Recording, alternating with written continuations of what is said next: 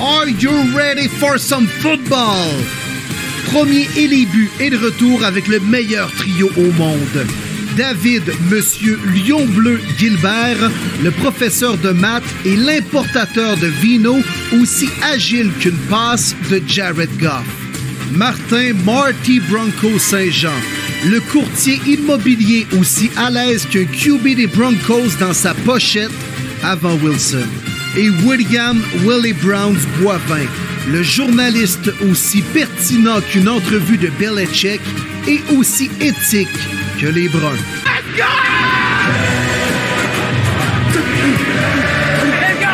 Ok, yes, les boys, nous sommes de retour avec le ballon en situation de premier et les buts. Comment allez-vous, messieurs, de retour en formule trio cette semaine? Hey, ça va très bien. Vous autres, messieurs, très, très content de vous retrouver après une petite semaine euh, malade. Je pense qu'on l'entend encore dans ma voix. Pas encore 100% rétabli, mais on voit enfin la lumière au bout du tunnel avec euh, toute cette vague d'influenza, pneumonie, bronchite. Ben, notre petite famille, elle a été touchée également. Ouais, tu parles du nez un petit peu, Martin Saint-Jean. Quand tu parler du nez, c'est pas évident, hein? non, c'est pas évident. Congestionné de même. Ben, content que tu sois de retour, euh, mon cher Marty, pour entre autres commenter une autre belle performance de tes Broncos. Ben oui, ben oui, ça va me faire plaisir de décortiquer ça en 20 secondes. moi, de mon bord, les boys, là, je suis exactement comme Million Bleu. J'ai connu quatre bonnes semaines sur cinq. Euh, non, non, sérieusement, ça va super bien. Content de retrouver Martin, content de retrouver Will, content de retrouver les auditeurs. Écoutez, on a eu une avalanche de questions, de commentaires positifs cette semaine. C'est toujours agréable de vous lire, puis on a bien hâte de répondre à vos questions. Ça va être un super bel épisode, as always. Et est-ce qu'on pourrait qualifier ce podcast et cette semaine, les boys, de, une position névralgique au football, la position dont on parle le plus dans le podcast et dans l'univers? Du ballon ovale, la position de corps arrière. Mais là, particulièrement cette semaine, plusieurs dossiers avec les QB à travers la ligue. Des, euh, des gars qui sont de retour, des buts de jeunes corps arrière, d'illustres inconnus qui vont peut-être se faire un nom, euh, également des gros noms qui sont blessés. Beaucoup de dossiers, les boys, avec ceux qui ont le ballon dans les mains à tous les jeux. Moi, je peux te le dire, là. Moi, mon fantasy team, j'ai droit à deux corps arrière. Mes deux corps arrière partants cette semaine, c'était Lamar Jackson et Jimmy Garoppolo. Je peux-tu vous garantir que j'ai perdu ma semaine fantasy? Aïe, aïe, aïe, aïe, aïe. Oh aïe, Et les deux se perdus pas au troisième quart, au premier, après quasiment une séquence à l'attaque quand ça termine à 1.23 points ta semaine fantasy pour un carrière, et si bol c'est tough de gagner. Mais hein. Ah ouais, c'est rough. Mais là, avec toutes les blessures de QB, là, euh, Brock Purdue, Purdy qui rend le carrière des Niners. Là, il va, falloir y trouver un autre d'ailleurs, les boys. Ouais, parce que là, la Toyota Corolla est au garage. Ben, après le clos. Après le clos, là, on a vu la roue, la suspension, pliée au 45. Hein? C'était pas chic, là. Mm une Corolla, c'est fiable, mais euh, quand des, parties importantes, mettons, de la voiture euh, plient de cette façon, ça peut passer quelques semaines au garage. Oui, exact. Fait que Brock Purdy, Mr. Irrelevant, dernier homme repêché au dernier repêchage, c'est maintenant lui qui prend les rênes. Puis, euh, chers auditeurs, on peut vous garantir que cette semaine, on a eu beaucoup de brainstorming à savoir, ben, on passe de la Toyota Corolla à quoi? Fait que, tu sais, on a essayé de trouver quelque chose. Je pense pas si pire ce qu'on a trouvé d'ailleurs. Ouais, pas pire. Pas pire. Mais, tu sais, est-ce qu'on reste dans la thématique voiture? Parce que, tu sais, en quelque sorte, lui, il se fait donner les clés d'une Ferrari, là. Parce que l'offensive des Niners, menée par Carl Shanahan, euh, tu sais, c'est peut-être le, le, Toto Wolf des, entraîneurs de la NFL avec des, bons adjoints, des bons pilotes, mais ça prend juste quelqu'un pas pire derrière le volant là, pour rôder cette offensive-là qui, qui m'a l'air d'une Ferrari. Là. Hmm. Ben, je sais pas trop exactement comment ça va se passer, mais Brock Purdy a quand même, tant qu'à moi, bien joué lorsqu'il a pris la relève. Euh, puis quand tu entends un Fred Warner, qui est le leader défensif, là, qui est comme le, centre de la défensive des 49ers, dire on a confiance à Purdy, non seulement parce qu'il nous a montré dimanche dernier, mais parce qu'on voit en pratique de lui, je pense qu'il y a quand même quelque chose d'encourageant à entendre tout ça. Ça a l'air qu'il était même meilleur par moment au camp d'entraînement que Trey Lance parmi les personnes qui suivent de vraiment très près les Niners. Là, les, les Alain Poupard journalistes des Niners. Là. Ouais, ouais, Ça a l'air que Purdy là, faisait très très bien. C'est un gars quand même qui connaît bien l'offensive de Shanahan puis qui arrive pas tant perdu sur le terrain en ce moment. Là. Ben, c'est pas comme si c'était arrivé, mettons, à la deuxième ou troisième semaine. Là. Euh, je veux dire, il y a eu le temps de, de s'entraîner, de voir le système, d'être coaché. Puis, tu sais, Brock Purdy, là, il a très bien fait à Iowa State pendant qu'il était là. C'est un corps arrière d'importance, euh, qui a joué des gros matchs là aussi. Fait que je pense qu'il y a quand même une certaine préparation qui est là pour lui. Maintenant, reste à savoir, euh, est-ce que c'est le gars qui va être capable de garder cette équipe-là à flot d'ici les séries éliminatoires? Puis, de ce qu'on comprend, il va quand même commencer peut-être un, peut-être même deux matchs de série. Est-ce qu'il va être capable de, de faire face à cette pression-là? Puis de jouer aussi contre des équipes qui vont vouloir lui arracher la tête avec des bonnes défensives. Euh, puis surtout, euh, si tu as une équipe en avant de toi qui commence à scorer bien des points, est-ce qu'il va être capable de tenir le rythme? ça va être les grandes questions. Là, comment on l'appelle? Brock Purdue qui jouait à Iowa State? Peux-tu dire ça? Euh, moi, j'avais suggéré Brock F-150.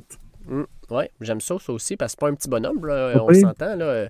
Brock Purdy, euh, c'est quand même une bonne pièce d'homme. là. Hein. C'est un gars qui euh, il fait à peu près 6 pieds 2. On parle d'à peu près 220 livres. Fait il, est costaud. C'est un, un, bon bonhomme. Là. F-150, ça très pas pire. Ouais, tu sais, c'est pas Big Ben Roethlisberger quand même, mais non, non, c'est quand même un, gros bonhomme. Mais il a besoin juste d'une boule derrière sa boîte de pick-up pour traîner les Ferrari puis l'offensive des Niners. Dans le fond, c'est tout, c'est tout ça. C'est juste ça qu'il faut qu'il fasse. Fait que... Mais t'es déjà prêt à y donner un F-150 quand Garoppolo se l'appelle toujours ta Toyota Corolla?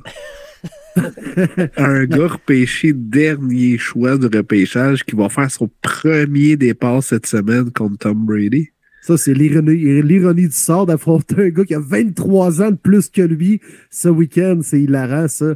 Mais non, non, écoute, premièrement, mes respects pour Jimmy Garoppolo. La Toyota Corolla, bien du monde disent Ah, ouais, là, actuellement, les Niners sont pas tant mal pris, puis ça va strictement rien changer. Hey, Jimmy G jouait peut-être son meilleur football en carrière, là, présentement. Fait que, veut, veut pas, ça va affecter les Niners, peu importe ce qu'on en dit, là. Alors, non, non, tu as raison, Marty. C'est la comparaison peut-être boiteuse au niveau des voitures, j'en conviens. Là, un F-150, c'est plus puissant qu'une petite Corolla. Mais par contre, je pense que celui qui pilotait cette voiture euh, était, il était mieux équipé dans la Corolla que dans le F-150. Moi, par contre, tu sais, Brock Purdy, ce que ça sonne dans ma tête, c'est un nom de lutteur. il y a Brock Lesnar. Brock Purdy, il me semble que ça se dirait bien. C'est comme Brock Birdie! Puis là, tu le vois descendre avec la grosse musique. Là. Ça, il me semble que ça fitterait quelque part là-dedans. il, y a, une vibe de lutte là-dedans, de la WWE dans le tapis. Là. Birdie! Vous criez tellement fort les deux qu'on n'entend même pas le bloc. Je pense que Google Meet le bloque volontairement. Il dit là, ça va faire calmez-vous le pompon, les boys. Il est quand même Mr. Irrelevant, mais qui devient Mr. Relevant à partir de cette semaine. Mais honnêtement, je suis pas tant, tant inquiète pour les Niners. Oui, c'est un downgrade de Jimmy Garoppolo. Mais le monde qui sont surpris qu'on n'a pas claim Baker Mayfield, je vois pas où la surprise là-dedans. Il n'y a aucune surprise là pour ben, moi. oui, ils n'ont pas pu le faire parce que les Rams passaient avant eux dans les, équipes prioritaires du. C'est même la première équipe au niveau de la liste là, cette semaine, les Rams. Alors, c'est eux qui, parlaient les premiers et qui ont choisi les premiers. je peux exact. Mais les Niners ont juste ah, pas claim, par contre. ils n'ont juste pas fait le claim. C'est ça qui a surpris des gens. Mais moi, ça me surprend juste pas qu'ils n'aient pas bidé dessus. Puis, pour moi, il n'y a aucune vraiment d'autre option valable avec la date limite des échanges qui est terminée, puis tout ça. Puis même à ça, rendu à ce statut de l'année, moi, je suis correct avec tout quelques semaines. J'espère de tout cœur que Garoppolo va revenir dans les séries. Là, ça, c'est un autre paire de manches. Mais avec tous les éléments qu'on a offensivement, Trent Williams, que là, il est en santé. On est capable de bien courir le ballon. L'action. Je pense qu'on va encore plus utiliser George, George Kittle. Je suis pas si inquiet, les gars. Hey, moi, sincèrement, là, je peux te le dire, il y a un gars qui est probablement allé voir Carl Shanahan puis il a dit va pas faire ça, va pas faire ça. Il s'appelle Christian McCaffrey.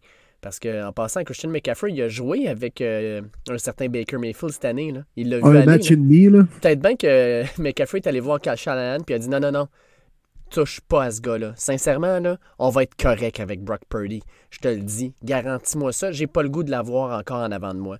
Peut-être que c'est ça qui s'est passé aussi. Là. Ou peut-être que les Rams ont juste voulu faire chier les 49ers. C'est peut-être ça aussi qui s'est passé, là. Hey, mais on s'entend-tu que Baker, là, il se retrouve avec les Rams, là, il n'y a pas de receveur, il n'y a pas de ligne offensive. il va trouver le temps long en tabarnouche, là. Hey, ça tombe bien, Dave, il n'y a plus de carrière non plus. J'aime ça, j'aime ça. Ben non, mais. Tu sais, les Rams n'ont rien à perdre avec Baker Mayfield, là. Hmm. Parce qu'actuellement, John Walford, Waxford, je sais pas trop, là, il joue même à comme 80%, un peu blessé. Bryce Perkins, on a vu ce qu'il pouvait donner. Puis, euh, je veux dire, les Rams, peuvent-tu vraiment creuser leur trou plus gros qu'ils le font présentement? Je veux dire, même s'ils perdent les derniers matchs, ils vont tanker pour que tes Lions bleus aient juste un meilleur show au repêchage, de Oh, Dave? que oui, monsieur. Je l'adore, celle-là. C'est ça, c'est ça qui, est, qui est ironique un peu là-dedans.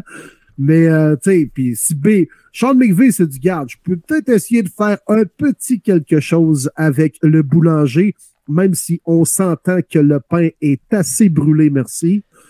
Ils n'ont rien à perdre, je pense, au niveau, même au niveau des Rams qu'au niveau de Baker Mayfield. Alors, c'est une situation où il peut voir du terrain très rapidement. Hey, mais Fait que, euh, il va lancer le ballon à Van Jefferson, Ben Skoronek et Lance McCutcheon. Parce que Allen Robinson est sur le IR aussi avec Cooper Cup. Euh, écoute, Lance McCutcheon. Ouais, ouais, ouais. Ça, c'est ton receveur numéro 3. C'est pas chic, là. Non. Non, tu sais, même temps, là. Baker, c'est plus le même gars depuis les séries 2020 où il avait quand même guidé les Browns à 11-5 avec une victoire en playoff contre les Steelers. Puis depuis ce temps-là, c'est la descente aux enfers. C'est incroyable. Tu sais, je comprends que les Panthers, là, euh, c'est pas euh, les Pats de 2007 cette année, là, puis on a changé d'entraîneur et tout ça. Mais il y avait quand même une belle opportunité en début de saison où là, il y avait la chance un peu d'avoir une deuxième opportunité, de prouver aux Browns que Krim, il faisait peut-être une erreur. Il était relativement bien entouré avec un DJ Moore, McCaffrey à l'époque. Puis il a perdu son poste de partant après trois matchs. Tu sais, Fait que, donné, Baker, il va falloir qu'il soit capable de se regarder dans le miroir. Puis là, il va aller avec les Rams, il va dire Ouais, McVay connaît pas son football en tant que ça, là, me semble qu'il m'emploie pas dans les bonnes situations. Baker va peut-être se ramasser euh, corps arrière des euh, Rough Riders de Saskatchewan dans quatre ans. Hmm. Check bien ça, là. Hey les boys, euh, avant de commencer officiellement notre poutine de la journée avec euh, l'analyse des matchs de la dernière semaine puis tout ça, on a une entrevue avec euh, Alain Mattei. Au Québec, ça sonne à aucune cloche, mais nos auditeurs français le connaissent très bien. Alain Mattei, c'est un journaliste qui a lancé TD Actu, qui est le podcast ainsi que la page web la plus suivie au niveau du football NFL en Europe. On parle de plus de 20 000 followers un peu partout. C'est vraiment une référence. Et puis, je suis super content de pouvoir le recevoir. Euh, on l'avait eu l'an dernier sur le podcast. Fait que si c'est correct avec vous autres, on lance l'entrevue là, puis on revient après ça pour les analyses des matchs. Let's go.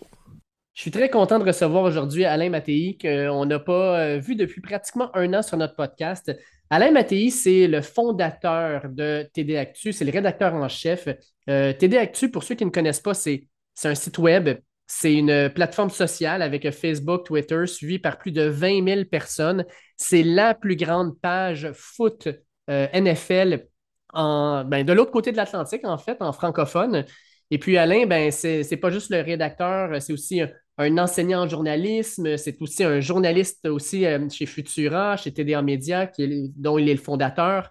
Euh, comment, comment ça va, Alain? Est-ce que j'ai oublié quelque chose dans ton curriculum, là, parce qu'il est quand même assez étoffé? Non, non, je vois que tu as, tu as parcouru ma page LinkedIn visiblement. Bonjour David. Écoute, euh, je suis content de te parler parce que, euh, ben, premièrement, cette année, ça a été une année euh, très occupée outre-mer pour la NFL. On a eu cinq matchs euh, à l'extérieur des frontières américaines. On a eu un match euh, à Mexico, on a eu un match euh, en Allemagne, on a eu trois matchs en Angleterre. Et puis là, tranquillement, pas vite, on semble entendre des rumeurs que peut-être qu'un match pourrait jouer en France éventuellement. Pour vous, ça doit être quelque chose de gros, là. Oui, on commence, euh, on commence à y croire. C'est vrai que ça faisait quelques années. euh, nous, no- nos, nos, auditeurs, nos abonnés nous demandent ça euh, depuis peut-être dix ans. On a tout le temps la question, quand est-ce que c'est notre tour? Quand est-ce que c'est notre tour? Et puis, bah, c'est vrai que ça commence à s'approcher. Alors, des, échos qu'on a ici, c'est pas dans l'immédiat immédiat. Il faudra attendre encore quelques années, mais au moins, on est dans le radar maintenant de la NFL. Euh, alors, ils, ils- ils prennent encore des pincettes. Ils expliquent que c'est un marché un peu différent. Je pense qu'il faut comprendre qu'on parle pas très bien anglais. Mhm. Euh, mais, mais, euh, mais à partir de là, une fois que ça va commencer à se, se connecter, pourquoi pas? Bon, on a des, on, on a quelques atouts, on espère. Donc, euh, oui, non, c'est une, des bonnes nouvelles de l'année, oui. Et pour toi, de ton côté, c'est c'est- si on a un match en France, c'est 100% sûr que c'est à Paris? Ou parce que quand on regarde, par exemple, en Angleterre, on a joué à Londres, on a joué à Tottenham, on a joué à d'autres endroits. Est-ce que pour toi, Paris, c'est inévitable ou est-ce qu'on pourrait même peut-être regarder à d'autres endroits?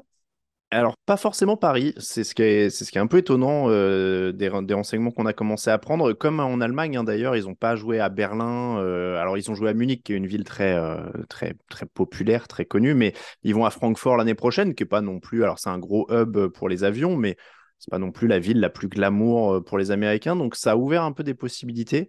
Et c'est vrai qu'en fait, euh, notamment par les infrastructures, parce qu'en fait, le Parc des Princes, le stade du, du Paris Saint-Germain, est un peu petit pour la NFL. Mhm. Euh, le Stade de France, lui, est peut-être un peu âgé pour la NFL, qui aime beaucoup les stades quand même très récents. Euh, on l'a vu avec Tottenham, on l'a vu, voilà. Euh, donc en fait, ça ouvre des opportunités, notamment euh, pour Lyon, pour Marseille. Lyon, notamment, qui a un gros investisseur américain qui arrive pour l'équipe de foot, un stade très récent, qui est à peu près dans les standards de ce qu'il y aura à Francfort, autour de 55 000 places. Donc en fait, c'est pas garanti que ce soit à Paris. hein. OK. Je trouve ça intéressant parce que quand je regarde ta page TD Actu, on parle beaucoup de football, mais il y a aussi beaucoup de, euh, par exemple, découvrir le foot américain. Il faut comprendre qu'en Europe, quand on parle de foot, on, on parle de, de ce que nous, on appelle le soccer. Euh, Est-ce que c'est une section de page qui est quand même encore très utilisée ou de plus en plus, tu peux voir que le public français connaît les règlements, connaît les équipes, connaît un peu plus le sport? Alors, disons que ce sont des pages qui sont là euh, pour vraiment servir de, de- de- d'encyclopédie, de dictionnaire à une personne qui passe sur le site, qui découvre et qui veut approfondir. On préfère qu'elle soit là au cas où. Mhm. Euh, c'est pas forcément la, la section la plus euh, utilisée parce qu'en fait, il y a beaucoup de gens qui découvrent au fur et à mesure en regardant des matchs et qui des fois passent même à côté de ces pages-là ou les découvrent après. Mais, euh, mais oui, on, pensait que c'était important de les avoir et en fait, elles, elles bougent très peu. hein. C'est des pages qui sont là peut-être depuis 10 ans, qui, qu'on modifie un tout petit peu au gré des changements de règlement. Mais, euh, mais oui, oui, non, il y a encore besoin de, euh, de, faire un petit peu de, pédagogie. hein. Souvent, euh, c'est un sport, bah, tu le disais, le, chez nous, le foot, c'est le foot. Là, on est en pleine Coupe du Monde. Le, foot, ça se joue à 11 avec le pied. Le, football américain, ça reste très obscur. Ça reste.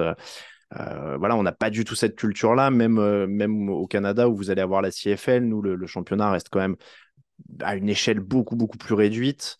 Euh, donc, euh, donc non, on est, on est encore obligé quand même, oui, d'avoir une partie, euh, et, même nous, dans l'approche qu'on a, hein, dans, dans les podcasts, dans les émissions ou dans les, ou dans les articles. Alors, c'est pas toujours facile, mais on essaye de rester abordable, on essaye de pas trop aller dans le, jargon. euh, euh, pour les émissions euh, sur, sur Twitch, notamment les émissions d'avant-match, tous les ans, on en fait au moins une où voilà, on, indique bien qu'on on répond à toutes les questions, pas seulement aux gens qui veulent avoir une précision sur leur équipe ou non, on répond aussi à toutes les questions,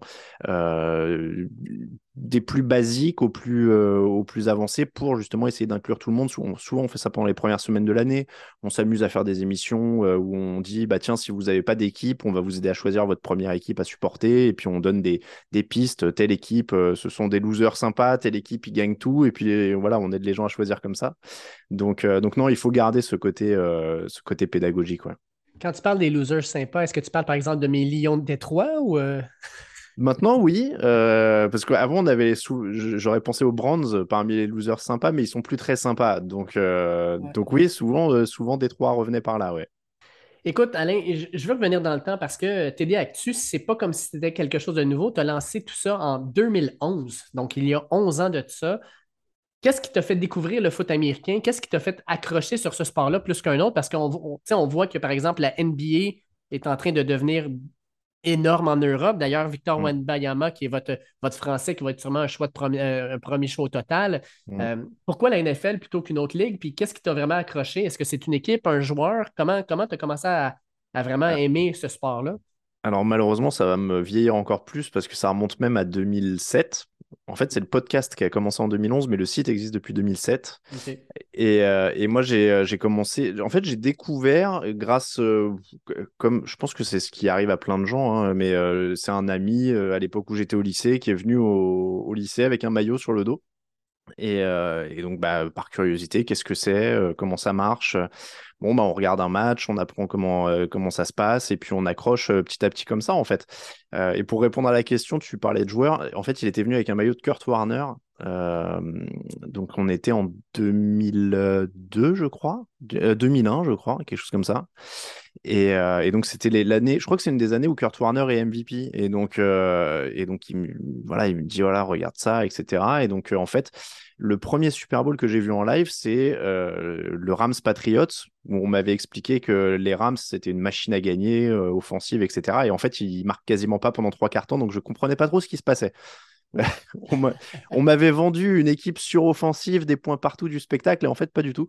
Euh, mais voilà, donc ça, a commencé un peu comme ça. Euh, après, j'ai plus ou moins gardé le fil parce que c'est vrai qu'à l'époque, on était moins sur Internet, c'était moins facile d'avoir les résultats. Donc, euh, je, m'y intéressais plus ou moins selon le temps que j'avais. Et puis, ça a commencé en, en 2007 pour moi, professionnellement, on va dire, parce que je sortais, je sortais d'école de journalisme à l'époque, j'avais envie de faire quelque chose, j'aimais bien créer des sites.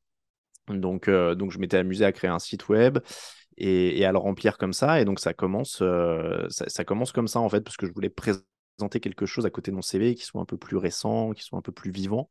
Et, euh, et le site commence comme ça. C'était la, la saison à 16 victoires, 0 défaites des Patriots. Mm. C'était la, première, euh, c'était la première saison du site. Et, euh, et donc voilà. Et après, euh, tu citais la NBA. En fait, ça s'est fait en parallèle pour moi. C'est-à-dire que je suivais aussi la NBA. Euh, je pense que j'avais plus accroché. Enfin, mon premier amour, c'était la NBA. J'avais accroché à l'époque Allen Iverson, Shaq et Kobe, etc. Et, et donc, en fait, j'ai longtemps fait les deux en même temps. J'ai beaucoup travaillé sur la NBA aussi pendant, pendant de nombreuses années. Je travaillais pour basketusa.com. Et, et donc, non, non, j'ai fait beaucoup les deux.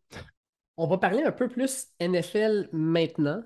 Euh, tu sais, une des particularités de suivre la NFL en Europe, c'est que, en tout cas, du moins pour ce qu'on appelle les prime time, vous devez vous lever tôt ou vous coucher tard. Je ne sais pas trop comment on, on peut dire ça. Euh, cette année, les Thursday Night Football, il y en a eu quelques-uns de bons, Mm. mais plusieurs mauvais. Est-ce que euh, quand tu dois te lever justement à 2 heures du matin pour regarder un match, euh, puis tu as droit à un Colts Broncos ou un Commanders Bears, euh, est-ce que tu as quand même le goût de te lever pour regarder le match ou est-ce que tu dis je l'enregistre, je le regarde le lendemain ou com- comment fonctionne votre, votre, votre approche, surtout que cette année, on n'a pas été très gâtés dans ces duels-là? Non, alors on fait un, on fait un maximum en direct, hein, évidemment. Bon, il peut arriver de se lever un poil plus tard, de rattraper, euh, de rattraper le début de match qu'on a raté, et puis voilà. Mais, euh, mais pour répondre globalement à la question, il, il se peut que quand les playoffs arrivent, parfois je suis un peu soulagé. C'est-à-dire que euh, je me dis, je vais enfin regarder des matchs de qualité parce que pour, euh, pour, pour aussi situer, il y a, euh, il y a quoi? Il y a 10, 13, entre 10 et 13 matchs le dimanche. Euh, et, et en fait, dans la rédaction, puisqu'on est maintenant une qui écrivent, on doit être une quinzaine, vingtaine. euh, on se répartit les matchs, c'est-à-dire que moi je donne la liste des matchs aux rédacteurs et ils choisissent chacun quel match ils veulent couvrir. Et moi je prends les restes toujours. Donc en fait, tous les dimanches, euh, c'est devenu une blague un peu avec nos auditeurs d'ailleurs de l'émission d'avant-match, c'est que bah, je, ramasse toujours en fait les euh, Texans Browns, euh, Broncos, Steelers cette année ou voilà. Donc c'est vrai que il y a quand même un petit soulagement quand le mois de janvier arrive parce que je me dis, ouf, ouais, je vais. Il y a un moment où ça finit par user. Quand on arrive au cœur de l'hiver, qui fait nuit tôt, qui fait froid, ça commence à devenir un peu plus dur de se lever pour ces matchs-là, c'est vrai. Et puis quand tu dis que tu, tu prends un peu les restants, est-ce que euh, tu te ramasses toujours à faire le match de soir, de nuit pour vous, dans le fond? Parce que il y en a peut-être qui doivent se dire euh, ben, moi, ça ne m'intéresse pas de me lever 1h30 ou vous faites une rotation à l'intérieur des rédacteurs pour en avoir un par semaine, dans le fond, puis ça ne sera pas toujours le même qui, qui, qui fasse le match de soir?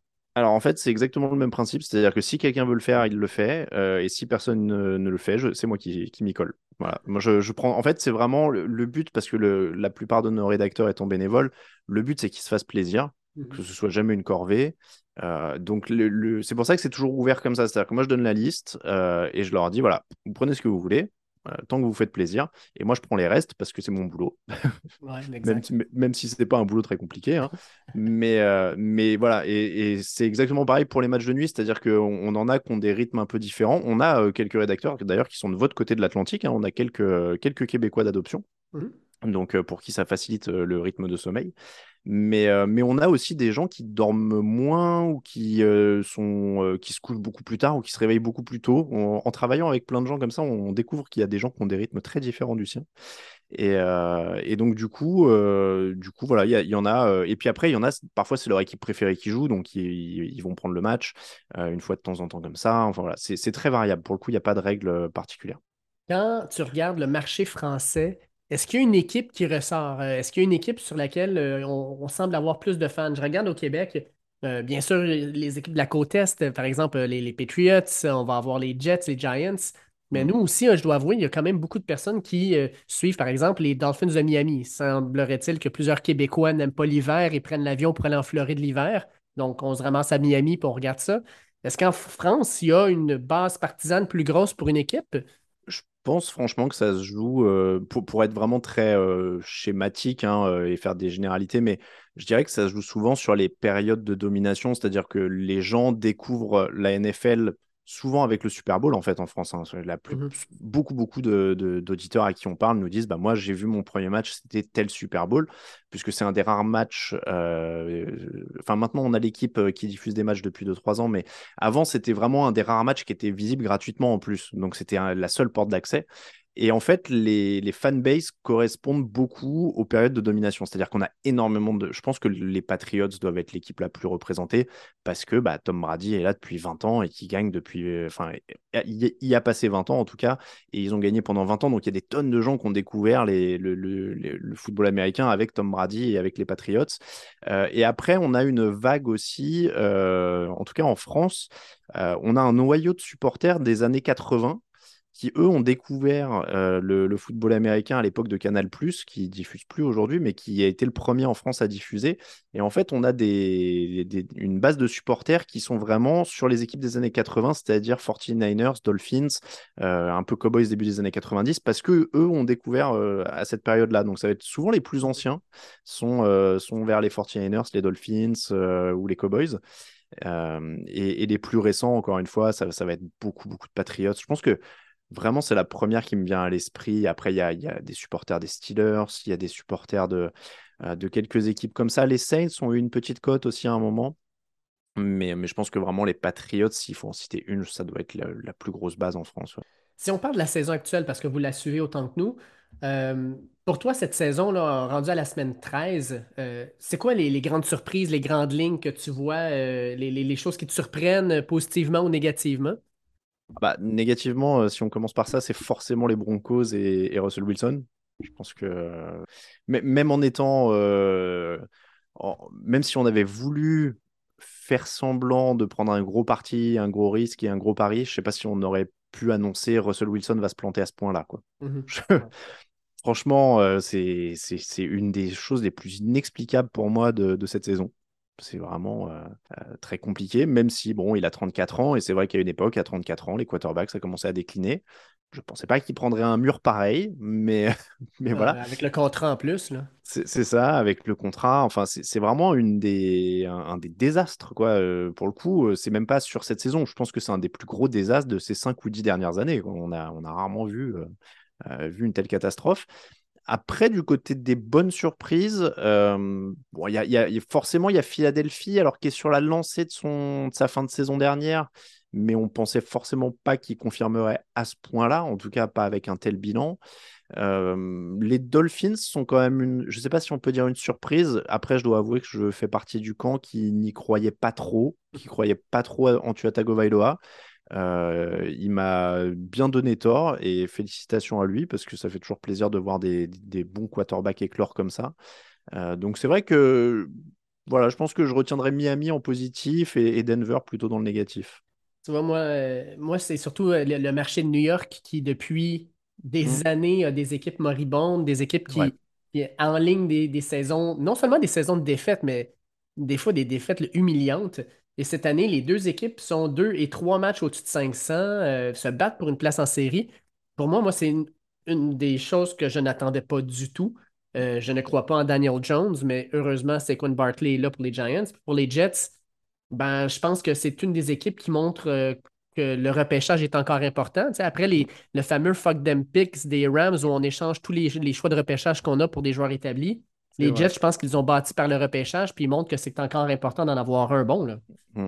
Non, non, c'est vrai. C'est vrai que les deux équipes de New York aussi, euh, j'y avais pas pensé sur le coup, mais et, ça fait plaisir parce que c'est quand même des franchises euh, mythiques. Euh, c'était pas. On, dit souvent dans les sports américains que la ligue se porte mieux quand certaines équipes vont bien. Je pense aux Lakers, aux Knicks, etc. En NBA par exemple c'est aussi un peu ça quand les équipes de New York vont bien, c'est quand même plus sympa aussi. Et, euh, oui, oui, non, c'est vrai que les Jets, euh, notamment en changeant de quarterback en plus, euh, ils, arrivent à s'en sortir. Il y a une très bonne défense. C'est aussi en effet une des très bonnes surprises de l'année. Ouais. Avec un mois environ à faire à la saison régulière, si tu regardes dans ta, boule de cristal, Alain, qu'est-ce que tu vois arriver? Est-ce qu'il y, y, a une surprise que tu vois? Est-ce qu'il y a une équipe qui présentement se porte bien, puis tu dis cette équipe-là, j'ai l'impression qu'ils ne feront peut-être pas les séries ou à l'inverse, une équipe qui est à l'extérieur puis qui va peut-être être capable d'aller chercher sa place dans les prochaines semaines? Je ne sais pas si c'est une surprise ou pas, mais j'ai un peu peur pour les Chargers. C'est vrai que ils ont du mal à confirmer les, espoirs qu'on a entrevus ces deux dernières années et que ça commence à, à, caler un petit peu, je trouve, pour Brandon Staley. Alors, il y a des excuses, il y a des blessures, il y a des choses comme ça, mais voilà, là aujourd'hui, je ne voudrais pas faire d'erreur hein, dans le calcul, mais ils doivent être aux portes euh, des séries ou ben, juste, ils, sont, ils, sont, dans les séries, mais voilà. de justesse. J'ai peur que ça cale. Donc ça, ça pourrait être une des, une des, mauvaises, euh, une des mauvaises surprises. Et, ensuite, du coup, si ça cale, jusqu'où euh, ça va aller? C'est-à-dire, est-ce que ça va coûter sa place au coach et est-ce que ça va vraiment devenir une saison qui se transforme vraiment en échec avec licenciement, etc. après, dans, les, dans les équipes qui marchent, honnêtement, San Francisco a un vrai défi parce que maintenant, il, faut, il va falloir composer avec un nouveau quarterback. On, va aussi croiser les doigts pour Seattle parce que c'est une belle histoire cette saison et on va croiser les doigts pour qu'ils tiennent jusqu'à la fin de l'année. Après, il y a un peu moins de concurrence dans cette conférence-là, donc ça devrait pouvoir aller pour, pour les séries.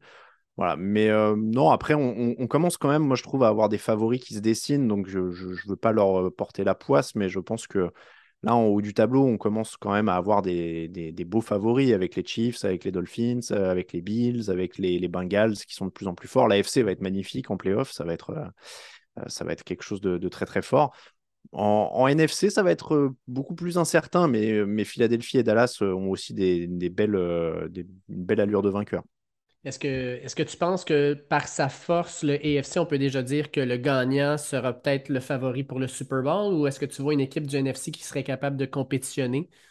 C'est vrai que sur le papier, euh, que ce soit Chiefs, Bills et même Bengals, bon, on a du mal à voir. Euh, Philadelphie est très très fort, mais on pourrait dire qu'ils n'ont pas l'expérience. Les Bengals ont joué un Super Bowl, les Chiefs ont joué un Super Bowl, les Bills sont quand même allés très loin en playoff à chaque fois. Donc à l'expérience, on pourrait dire qu'ils sont favoris euh, face à, Philadelphie ou face à Dallas.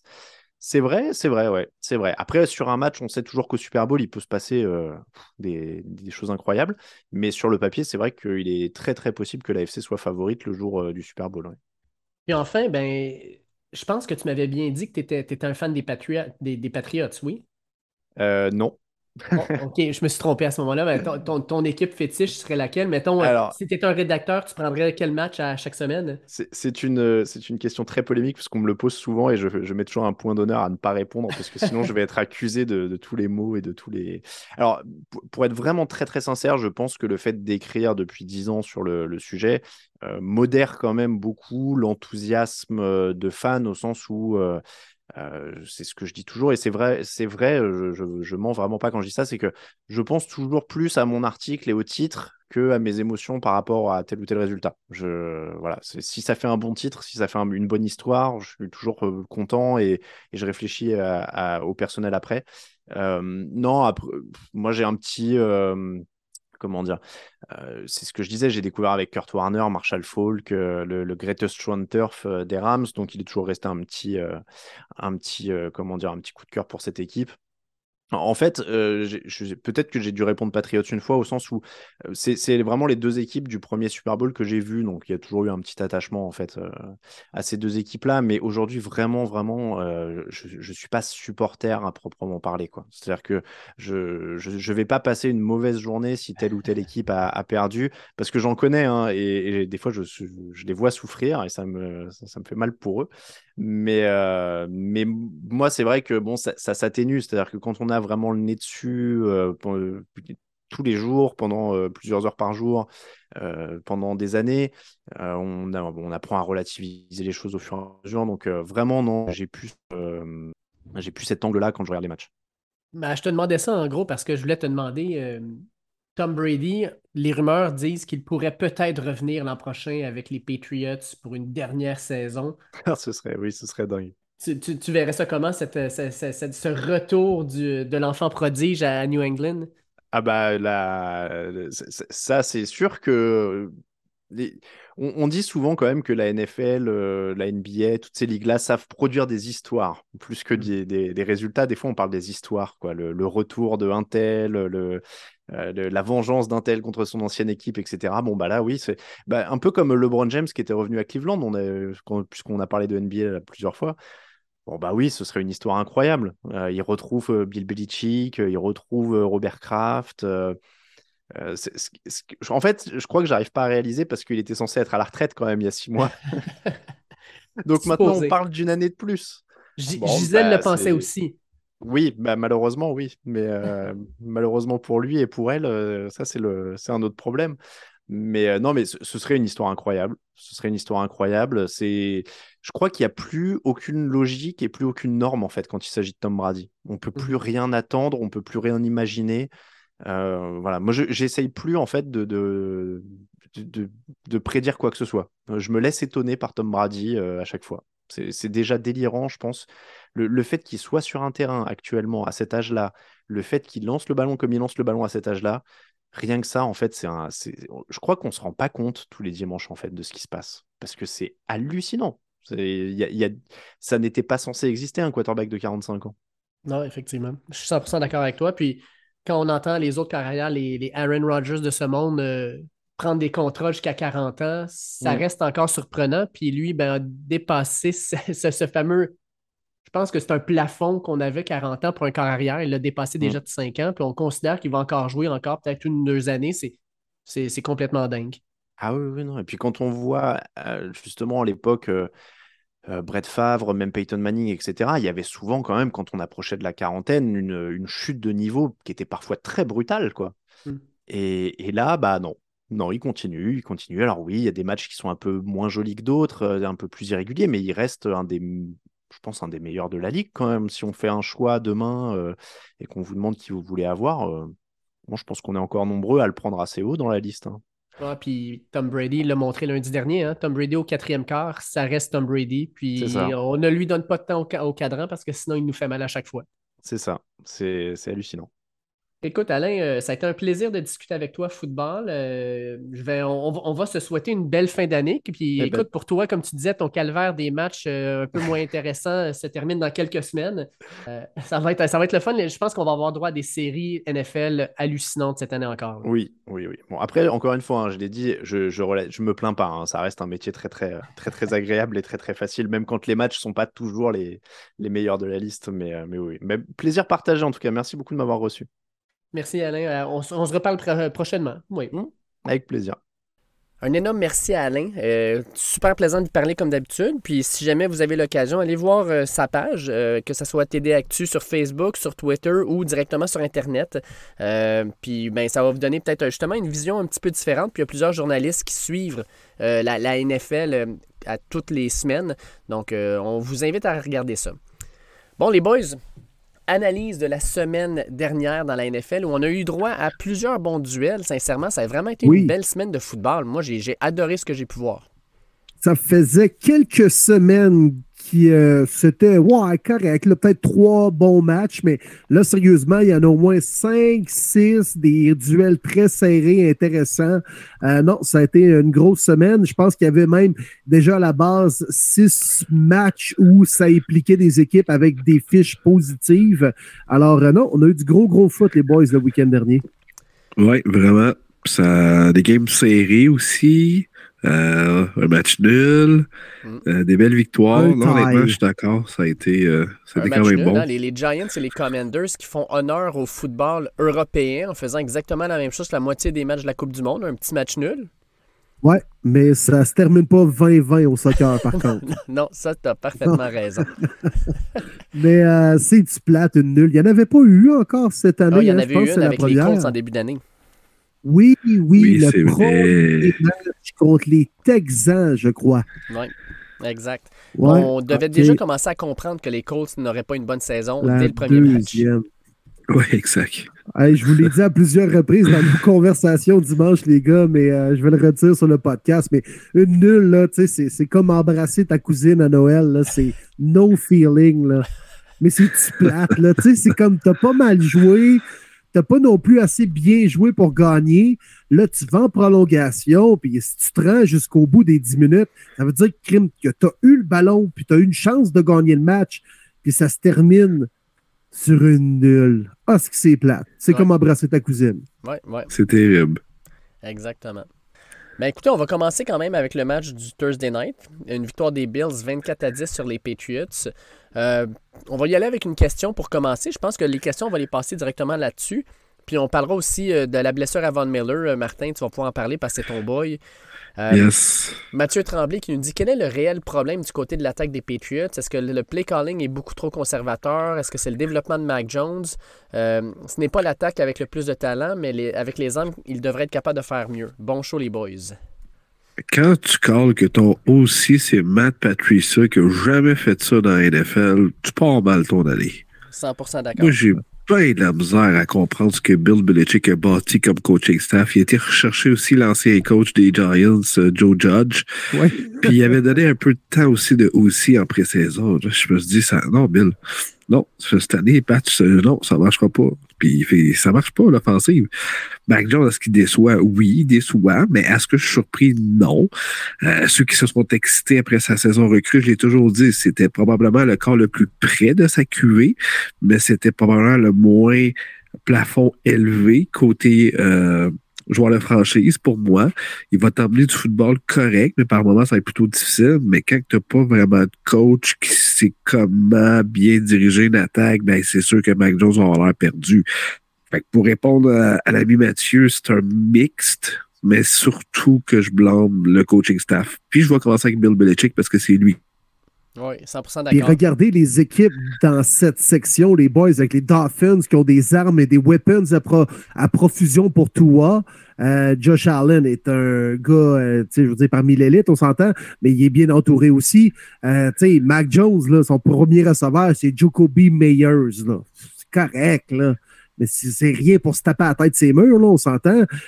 Mac Jones, ça va rester un bon Jimmy Garoppolo dans sa carrière, peut-être un carrière partant très honnête qui peut parfois t'offrir des bonnes performances, peut-être t'amener en série même en étant bien entouré, mais ça reste juste un carrière comme ça. Puis ça comme régression, ça coïncide avec le fait que c'est tout croche offensivement chez les Pats en partant par le gros barbu qu'on a nommé coordonnateur offensif. Je ne suis pas prêt, moi, à tirer à pierre à Mac Jones et à dire qu'il est même euh, dépassé ou à ouais, donner la balle à Bailey Zappi, c'est terminé. Fait non, non, les Pats, entourer le mieux Mac Jones, peut-être même au niveau des entraîneurs et sur le terrain. Puis d'après moi, il peut offrir de quoi de très, très honnête.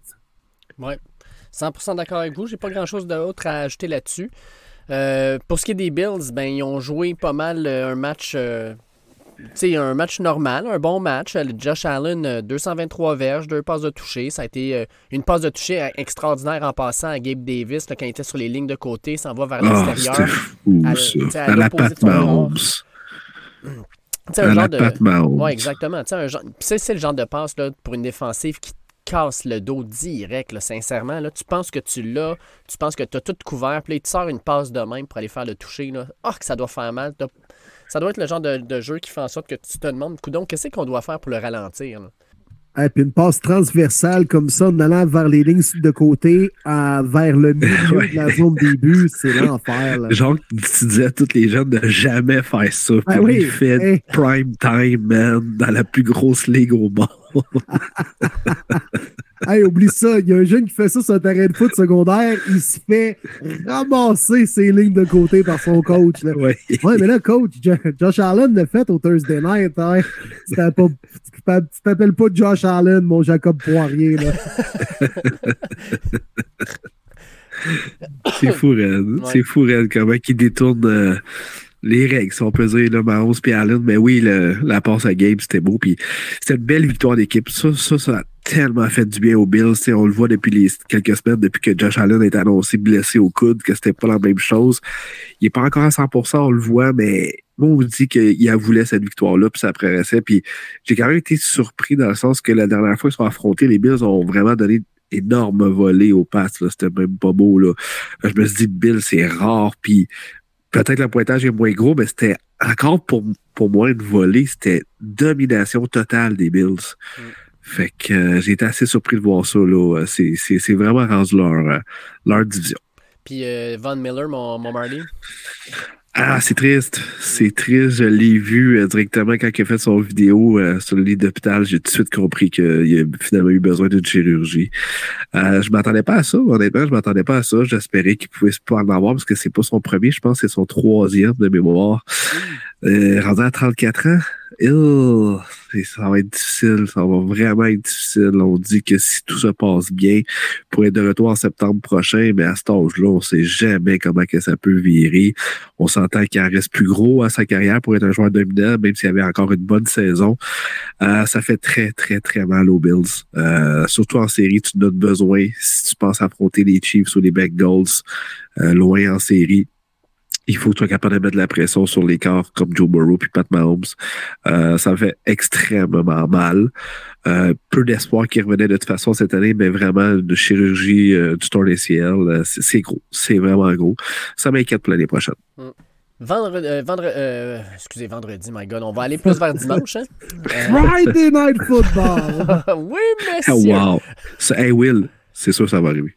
Ouais, tu penses? Ah, sure. Ben, le vendredi, c'est réservé au high school football aux États-Unis, vraiment. C'est important. C'est une tradition. Friday Night Light, là. Oui, c'est gros. Mais.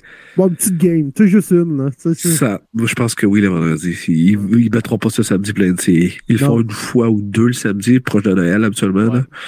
Mais parce qu'il n'y a plus d'NCA, justement. Mais ils feront jamais ça. moi, je te dis, je pense voir un vendredi un jour. Avec la, on se rappelle la pandémie, là, quand ils déplaçaient des matchs des fois le mardi puis le mercredi. C'était-tu le fun? Tu revenais à la maison de travailler, tout frais à TV, t'avais un match de la NFL qui t'attendait. C'était écœurant. C'était weird, ça. C'était fucking C'était intense, pareil. Et les autres, les joueurs. Estrades, là. un mardi à, 17, à 17h30. C'était weird. Ah, mais en tant que partisan, il y avait quelque chose de réconfortant là-dedans. Ah ouais, Chris, il y a du football, on va le prendre, on va l'écouter. Ah ouais. Fait qu'on y va avec le dimanche. Euh, euh, les Steelers qui gagnent 19 à 16 contre les Falcons. Une victoire qui fait que les Steelers, tranquillement, pas vite, là, euh, ils deviennent un petit peu stressants. Tu trouves pas, mon Will? dans cette division-là, les Steelers, c'est une genre d'équipe que, tranquillement, pas vite, remonte le classement, puis ça me surprendrait pas qu'ils continuent à gagner. Ils n'ont pas un gros horaire dans les prochaines semaines. Ça pourrait être une surprise. Effectivement. Euh, écoute, tout ça coïncide avec le retour de TJ Watt. Tout aussi simple que ça. Mm. Trois victoires en quatre matchs depuis son retour. La seule game qu'ils ont perdu, c'est contre les Bengals 37-30. Puis les Bengals sont en train de battre tout le monde à ce moment. Euh, fait que, écoute, TJ Watt là, change c'est le cœur, c'est l'âme, c'est l'oxygène, c'est le cerveau, c'est les poumons, man. C'est tout ce que tu veux des Steelers. On, dirait même que l'offensive, tout le monde est plus confiant quand il porte le casque et des épaulettes en même temps que TJ Watt. Il, est, il donne vraiment d'énergie à cette équipe-là. Ils n'ont pas un vilain club, toujours une grosse défensive. Najee Harris commence à courir la balle un peu mieux. Kenny Pickett fait ses petites affaires. On va gagner des games du genre 19-16, puis ça fonctionne. Non, exact. Puis Nagy est sur un bon stretch, hein, ça va super bien depuis euh, quatre semaines. Euh, la défensive, encore une fois, Milka Fitzpatrick, euh, qui finalement n'aura pas besoin de chirurgie, qui joue, puis c'est fou. hein, les- comme tu dis, Will, l'impact des TJ Watt, là, il n'y en a pas vraiment comme ça dans la NFL, pour de vrai, là, qui rendent si fort les autres joueurs dans sa défensive. C'est capoté. Oui, 100% d'accord. Puis les Falcons, rapidement, euh, c'est fini l'expérience Mariota, s'il vous plaît. Tant qu'à ça, donnez un petit peu de temps à Desmond Ryder. Ouais, surtout en fin de saison, tu as le goût d'avoir une bonne idée de ce que tu as entre les mains. Puis Ritter avait quand même bien montré des choses euh, lors de la pré-saison. Je pense que là, euh, il a quand même assimilé le, le- le- le- le- les, les plans de match, euh, aussi euh, les différents schemes offensifs. là. On- je suis d'accord avec toi, Martin. Il me semble donner une petite chance. 3-4 matchs en fin de saison. Montre-nous ce que tu es capable de faire. Exact. Packers contre Bears, et on peut le dire, euh, ben, Aaron Rodgers euh, still owns the Bears, mais on va se le dire aussi, les Bears euh, sont, pas mal tirés dans le pied. Euh, 18 points pour les Packers au quatrième quart pour voler ce match-là aux Bears. Euh, grosse victoire des Packers, euh, puis défaite encore, euh, je pense que c'est sixième de suite des Bears, là. Malgré tout ce qui se passe, là, sixième défaite de suite. Oui, exact. Fait que Rodgers qui a gagné chez eux. On le sait, hein? il holds the, pa- the Bears. Il l'a dit plusieurs fois. Et encore une fois, il l'a fait euh, signaler en fin de rencontre. C'est plus le Soldier Field, c'est le Rodgers Field maintenant à Chicago. Donc, euh, écoute, les Packers, que ça joue du bon football. Christian Watson, qu'est-ce qui se passe? Huit touchés dans les Hey, quatre dernières man, rencontres. Mais hein? il était où, C'est lui, en fou. début de saison? Blessé. Ouais. lors du. Non, non, mais lors du premier, premier match contre les Vikings, si je me trompe pas, il Le avait, drop. Il avait droppé une balle Ouais. au premier quart hein, pour un toucher, Ouais. je pense, de 60 verges. Là, Aaron Rodgers, il a fait tout et barré mon chum pour une couple de semaines. là. Puis finalement, contre les Cowboys, il a ressuscité. Euh, ils ont gagné ce match-là finalement en prolongation. Et là, depuis ce temps-là, 8 touchés en 4 matchs. Christian Watson. C'est débile. C'est débile. Écoute, ça va vraiment, vraiment être dur pour les Packers de rentrer en série, mais on sait jamais. Honnêtement, ça joue vraiment bien de ce temps-ci. On est capable de revenir ce qu'on était euh, de difficulté à faire en début de saison. J'ai hâte de voir la blessure d'Aaron Jones. J'espère que c'est pas trop sérieux. Une chance qu'on a un excellent porteur de ballon aussi en AJ Dillon. Euh, du côté des Bears, je, je me répète encore. Wow, Justin Fields, c'est tout un athlète, mais c'est pas un bon passeur. Encore deux interceptions. Vendez-moi là, écrivez-moi les, les, les, gens, ça me dérange pas. Je ne vois pas Justin Fields être un, un de franchise. Ça fait ça, c'est seulement sa deuxième année, puis ça va prendre du temps, je comprends. Mais je ne vois pas de progression comme quart. Il est un athlète, absolument. Mais ça m'impressionne pas. Les Bears sont 3-10. La seule chose que je dirais, c'est mettez-lui une ligne offensive qui est adéquate en avant. Ouais. Donnez-y un petit peu de temps pour lancer le ballon, puis donnez-y un ou deux receveurs. là. Tu sais, je comprends là, que Claypool, c'est une bonne addition, mais donnez-y un, un autre. Puis après ça, on, on discutera. Tu sais, euh, s'il donne un 3-4 secondes de plus pour lancer le ballon, ça peut être intéressant. Là, cette ligne offensive-là, c'est une passoire actuellement. Fait que c'est sûr que c'est pas, idé- c'est pas idéal. là. Faut l'utiliser dans ses forces, un peu comme Lamar Jackson en début de carrière. Il a encore fait une course de 55 verges extraordinaire. Là. Puis euh, il est quoi, peut-être septième au niveau des verges là, euh, au travers des, porteurs de ballon étoiles de la Ligue. C'est clair que ce ne sera jamais Patrick Mahomes là, pour passer le ballon. Mais il y a de quoi à faire, je pense, avec Justin Fields. Il y a de quoi à faire avec. Hey, en passant, euh, parce qu'on va aller directement sur ce match-là tout de suite après, mais Equanimus St. Brown des Bears, euh, des Bears, 3 réceptions, 85 verges, puis c'est pas lui qui a la meilleure semaine dans sa famille. Parce que les Lions, mes Lions bleus, ouf, 40 à 14 contre les Jags. Oh, que je suis content, mon Dave. Good job. Ouais. Belle victoire contre la Drag Queen. Vous l'avez même blessé. Je souhaite aucune blessure à aucun joueur dans la NFL. Mais, mais, mais trois petits points.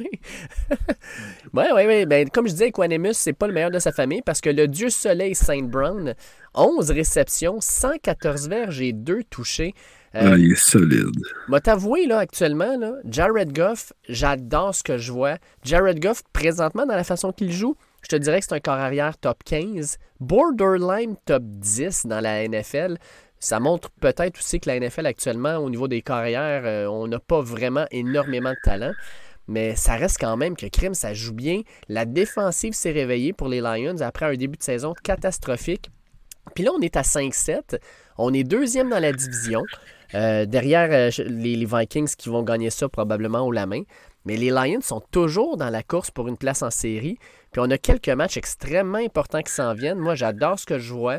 Euh, tu sais, DeAndre Swift, Jamal Williams, Jamal! qui est allé encore faire un toucher. Euh, Aiden Ah, il y en a quoi, lui? Il y en a 16, je crois, cette année. c'est complètement fou, là, ça n'a aucun bon je pense sens. qu'il y en avait 15 en 4 ans de carrière avec les Packers et il y en a 16 Il y en cette a euh, année. 14, C'est pas- 14 à date. 14. Il y en a 14? Ok, 14. ben, il y en avait 13 de bord avec les Packers en 4 ans. Puis euh, écoute, euh, on parle beaucoup de Sauce Gardner, mais Aiden Hutchison, dernièrement, ça commence à, Oui. à cliquer. Il est rendu à 6 sacs du corps, il joue bien. Euh, on parle pas du tout de James Houston, qui est notre choix aussi euh, de, de fin de repêchage, qui a une très bonne saison lui aussi. Jeff Okuda, finalement, joue bien. Euh, non, j'aime, j'aime ce que je vois.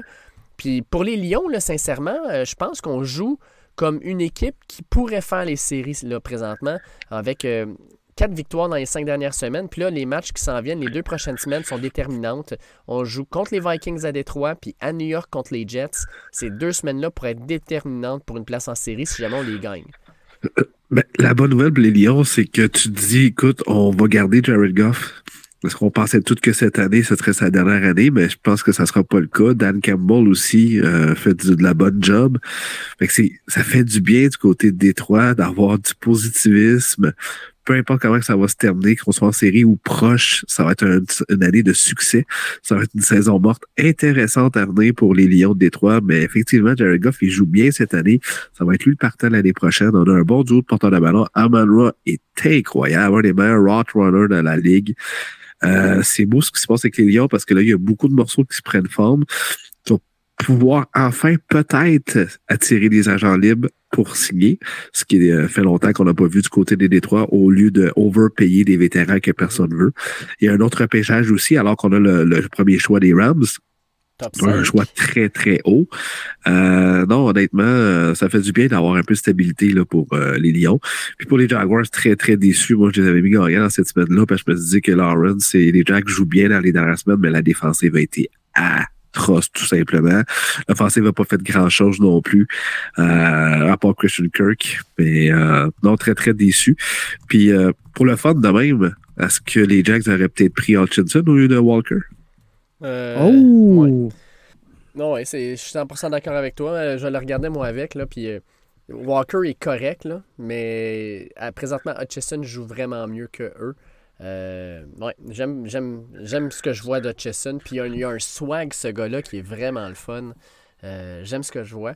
Puis, euh, en passant, là, les, les Jaguars, là, la dernière fois qu'ils ont gagné deux matchs de suite, je pense que c'est en 2018.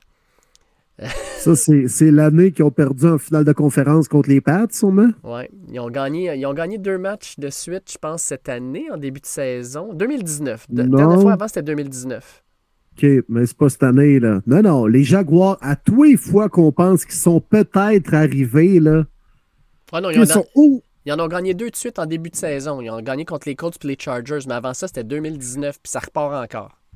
Bon, mais là, ils venaient de battre les Ravens. Tout le monde pensait, ah, les Jaguars, hein, peut-être qu'ils vont bien finir l'année. Puis peut-être que Trevor Lawrence, après avoir connu son euh, meilleur match en carrière, c'est peut-être ça qui euh, va le faire débloquer. Puis, tu sais, il n'est pas constant, hein, Trevor Lawrence.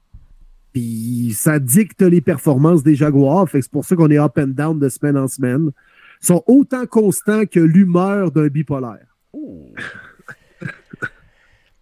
Allons au match Jets contre Vikings. Victoire des Vikings 27-22. Euh, on va parler de Mike White. hein. Euh, monsieur, euh, j'ai fait School of Rock. Monsieur, j'ai produit maintenant White Lotus.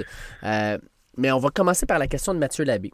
Mathieu Labbé, qui est notre, notre bon chum, fan des Vikings, qui dit 10-2. Deuxième dans la NFL. Saison incroyable. L'offensive produit au bon moment. La défensive tient le fort malgré plusieurs bless- blessures à la tertiaire. Selon vous, pourquoi quand on a un match Bengal Chiefs qui finit par une possession, on parle d'un match excitant à regarder, puis comment la def a été capable de réaliser les gros jeux au moment opportun? mais que quand on a un match des Vikings qui finit à la ligne des buts et qu'on a droit à un match excitant du début à la fin, il y a toujours un ouais, mais faut-il absolument détruire son adversaire pour être crédible dans la NFL? Ah, c'est une bonne question. Euh, très bonne question. Très, très bonne analyse.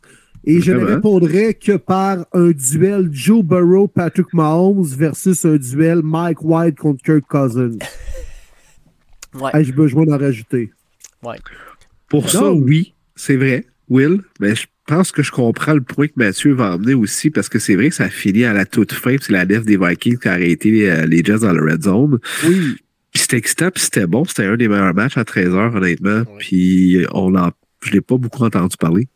Pas les Mais analyses. euh, quelques erreurs et des drives qui se terminent avec des placements au lieu de finir avec un touché, alors que, tu sais, Mahomes et Burrow, c'est un shootout. Tu sais, c'est- ça. Je veux dire, le pointage est intéressant. La façon dont ça se termine, c'est intéressant.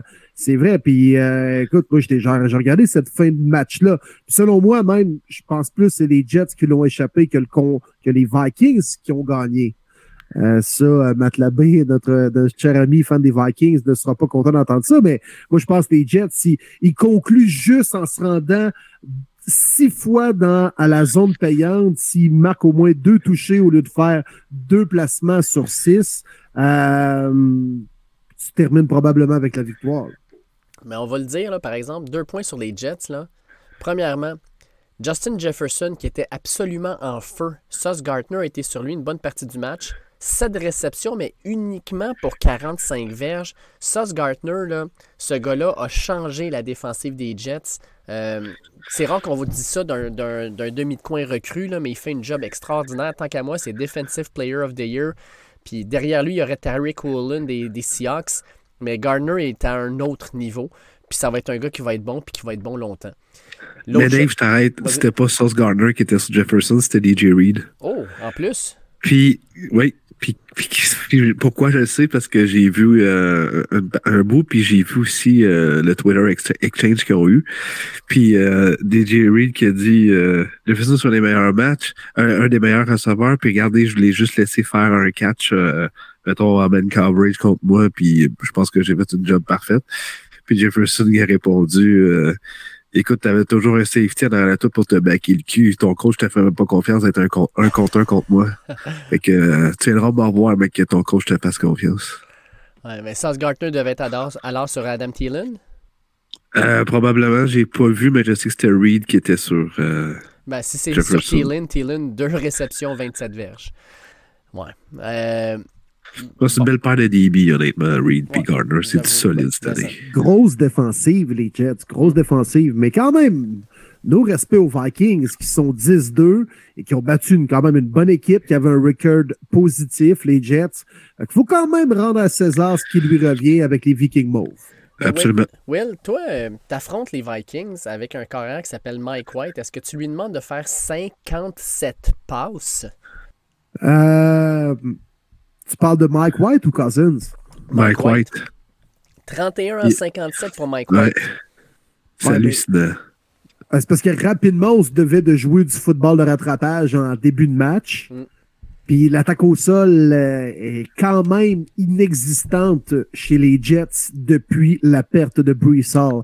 Puis je pense James Robinson remplit pas les souliers comme on l'avait prévu. Là. Non, mais Non, Zonovan... mais Knight, il y avait Ouais. une grosse game, par exemple. Il y avait 6 de moyenne. 15 portées, 90 verges. Je comprends pas qu'on ne l'ait pas donné 25 portées à ce gars-là. Mm. Il est fresh, le rookie, ça va bien depuis deux games. Pourquoi tu lances Mike White 57 fois sa route à Minnesota? Ouais, Moi aussi, je suis d'accord avec toi, Dave. J'ai rien compris du euh, commentaire offensif Lafleur. Il y a une chose qui est sûre, en tout cas, c'est que Zach Wilson doit se dire Tabarnouche, je fais vraiment pas une bonne job pour qu'il me fasse pas confiance de même. Là.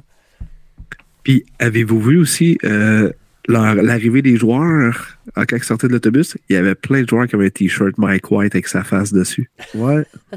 Aïe, aïe. Ouais. Pour vrai, c'est fini, Zach Wilson. Ouais. Ah non, écoute, il est plus apprécié dans le vestiaire. Là. Ça, ça paraît. Là.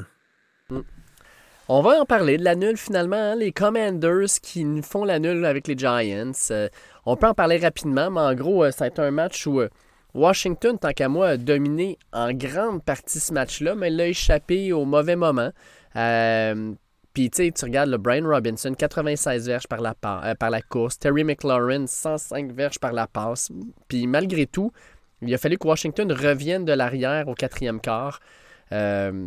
Les stats sont assez probantes. Là. Washington a pratiquement 100 verges de plus au total. Euh, ont gagné la possession par presque 13 minutes. Puis malgré tout, c'est nul. Fait que, en tout cas, ça fait juste en sorte que les Commanders s'en vont en bye week. Puis vont réaffronter les Giants la semaine d'après. Ça fait en sorte aussi que ça fuck le classement. Ça, c'est ah, ça que ça fait. ah, je déteste les nuls. Pour vrai, c'est deux défaites, ça c'est une défaite les Giants puis une défaite les Commanders. Ben il n'y a jamais de gagnant qui sort d'une d'une Faites nous face à la fin. Roche, papier, ciseaux au milieu du terrain. On va régler ça. Là. Faites un bras de fer. Quoi. Faites un 40-yard ah dash avec vos deux gars plus rapides, puis that's it. C'est sais qui bench le plus entre les deux gros lines. Là? Puis ah ouais, là, un bras de fer entre les deux gars. N'importe quoi, je sais pas. Ça n'a ça, ça juste pas de sens. Il faut éliminer ça, les égalités. Euh, moi, j'ai une question pour les Commanders. Il se passe quoi avec Chase Young? À chaque semaine, le lundi, mardi, Schefter dit Ah, hey, Chase Young, ça devrait être sa semaine. Ça ne l'est jamais. Tu penses quoi, ce gars-là? Ouais, c'est vraiment étrange. Hein? Il est tout le temps là, sideline, tout le temps en short, encourager ses boys, tout ça. Il a l'air top shape, pas capable de jouer. C'est parce que là, on, s'en va week 14, là. C'est quoi l'affaire, là? Ouais, mais c'est quand même euh, un long, un long processus de rétablissement, de réhabilitation. Euh, Puis lui, c'est ça part pareil des genoux pour lui à sa position là, de edge rusher pour aller justement partir en trois points d'appui pour aller mettre de la pression sur le carrière dans le champ arrière. Fait que c'est pas grave. Puis, je sais que durant le warm-up, il est là, puis il, teste un peu son genou, puis il est jamais prêt faut pas précipiter les choses non plus. les Commanders, ça va quand même bien présentement. Éventuellement, on va le revoir d'ici la fin de l'année. Convaincu de ça. Ben, après le bye week, ça serait idéal. Oui, pour le push des playoffs, t'as pas le choix. Pour, après week 15, là, il reste plus gros. là. Mais pour le match, euh, je suis déçu, tout simplement déçu. Euh, j'ai pogné la fin, j'ai pogné l'overtime, j'étais comme, ah, c'est pas vrai, ça finira pas sur l'égalité, c'est dégueulasse. Mais j'aurais pensé que les Commanders auraient closé cette rencontre-là, mais ça n'a pas été possible. Ben écoute, ils l'ont fait quasiment pour forcer la prolongation, en marquer un toucher quasiment dans la dernière minute de jeu par la suite. On n'a pas été capable de closer en, en, en outil. Euh, Daniel Jones, hein, pareil, 71 verges au sol. Il y a même eu plus de verges au sol que Saquon Barkley. Il joue pas si mal, Daniel Jones. Puis quand même, après deux défaites, les Giants, je pensais sérieusement qu'il allait peut-être se faire ramasser un peu. Ah, mais petite question, là, Daniel Jones à 15-20 millions de dollars par année, est-ce que vous le signez pour l'an prochain? oui, oui et non, parce que c'est quoi les options sinon pour les Giants? Mais il tombe-tu déjà à Jean libre? Ouais. Pour vrai? Ça fait déjà 4 ans? Ou tu peux le taguer. Aïe, aïe, aïe, ça va vite. Dire, il va te coûter pas mal plus cher que 15-20 millions. Exact, mais c'est un an. Ouais, mais là, on parle de quasiment 50 millions. Tu peux pas le tag, là. Les salaires sont tellement rendus élevés. C'est genre le tag, c'est genre la moyenne de, ton top 5 mieux payé de ta position. Genre Russell va toucher 50 kicks. Il y a plein de joueurs qui vont toucher 50 kicks. Ben, pour répondre à ta question, je pense que tu n'as pas vraiment le choix de leur signer parce qu'avec la fiche que tu as aussi, tu n'auras pas un bon choix de repêchage pour avoir un QB de franchise. Mm. Connais bien ton système, ça va bien avec des balls. C'est sûr que je ne veux pas trop donner la lune, mais dans l'air qu'on est rendu en 2023, 15-20 millions, c'est quasiment un backup ouais, pour un QB. Puis tu le signes probablement pour un 2 ans. Fait que 2 ans, 40 millions à peu près, puis tu vois ce que ça te donne, puis dans 2 ans, on verra. Puis si après un an, c'est pas bon, ben, tu as peut-être un meilleur choix au repêchage, on ne sait pas. Exact. Ouais, je pense à l'allure, ça, 2 ans, 40 millions, je le ferais. Moi, je le ferais. Ouais. Eagles contre Titans, victoire des Eagles dans ce qu'on appelle le A.J. Brown Revenge Game. AJ Brown qui termine avec 8 réceptions, 119 verges et 2 touchés. Euh, les gars, dans les questions cette semaine, la principale, parce que j'en ai eu trois différentes, mais sur le même sujet, c'est ce qui s'est passé avec Tennessee cette semaine. Fait que je pose les trois questions parce que ça a un lien directement avec la, la, game. Nicolas Baudouin nous dit selon vous, pour le congédiement des DG des Titans, est-ce que c'est la performance de AJ Brown qui, qui les a démolis, qui a été le dernier clou dans le cercueil? Ludo Charter demande J'aimerais savoir ce que vous pensez du congédiement de John Robinson. Et David, David Roy nous dit Que pensez-vous de la décision des Titans de remercier leur DG malgré leur saison et leur rang? AJ Brown, le tueur de carrière. On est rendu là. Hein? non, mais le timing est bizarre. Vraiment. De congédier ton directeur général à ce moment-ci de la saison, il s'est passé quelque chose à l'interne. Clairement. T'es 7-5, t'es meneur de ta division, euh, puis on s'entend à moins d'un gros, gros, gros problème, tu, feras, tu vas faire les séries encore. Ça, ça, je suis vraiment surpris. Puis quand tu regardes l'alignement des Titans, c'est la plupart des joueurs qu'on a repêchés, nos joueurs importants. Puis, tu sais, ça fait quand même, on s'aligne pourquoi, je pense, même une cinquième ou une quatrième déjà présence en série consécutive. Euh, tu sais, fait qu'il n'a pas fait du mauvais boulot. L'échange d'AJ Brown. Tu sais, les Titans, je pense qu'ils ne voulaient pas payer un receveur 25-30 millions. Ils l'ont échangé pour un choix de première ronde. Hey, Traylon Burks avait fait un maudit beau catch avant de se faire assassiner dans la zone des buts. là, finalement, il n'est pas revenu dans le match. Puis il a été blessé beaucoup cette année, Traylon Burks. Moi, je pense que ça va être un très, très bon receveur. Fait qu'ultimement, dans deux ans, tu sais, Jay Brown est très bon, puis il va encore être bon, mais les Eagles, c'est un besoin, il était prêt à le payer, parfait. On a un choix de première ronde, il va ultimement peut-être devenir aussi, de même calibre peut-être dans deux, trois ans. Alors, je pense pas que c'est une mauvaise transaction tant que ça. Genre, celle de Russell Wilson, c'était pire. On va se le dire, là. Mais non, non, c'est juste moi, le timing, je le trouve excessivement bizarre. À ce moment-ci de la saison, de clairer ton DG, je pense qu'il y a peut-être eu une petite chicane avec Mike Vrabel à porte close. Ou l'orgueil aussi du propriétaire qui s'est tellement fait parler, les médias parlaient juste de tout ça, la revanche d'AJ Brown, puis il l'a fait, il l'a produit sur le terrain, peut-être l'honneur a dit ah, fuck off. Mais tu sais, Robinson a quand fait beaucoup d'erreurs. Euh, je pense à Vic Beasley, je pense à Julio Jones, des vétérans. Excusez-moi. Des vétérans que les autres équipes ne voulaient plus que lui s'est essayé. Donner un choix de deuxième rang dans Julio Jones, c'est assez terrible, honnêtement, c'est épouvantable comme move. Euh, c'est toutes des petites choses, mais oui, le timing est vraiment bizarre. Moi, je pense plus que c'est une question peut-être d'orgueil du propriétaire que c'était contre les Eagles puis AJ Brown. Hmm. Fait grosse victoire des Eagles, une victoire ben, décisive. Euh, puis Jalen Hurts, je pense qu'il vient de cimenter sa place comme MVP de la ligue pour l'instant. Ah, ouais. Ben, mais les Eagles, c'est une vraie machine. moi, j'ai mis le temps en plus gagnant de ce match-là.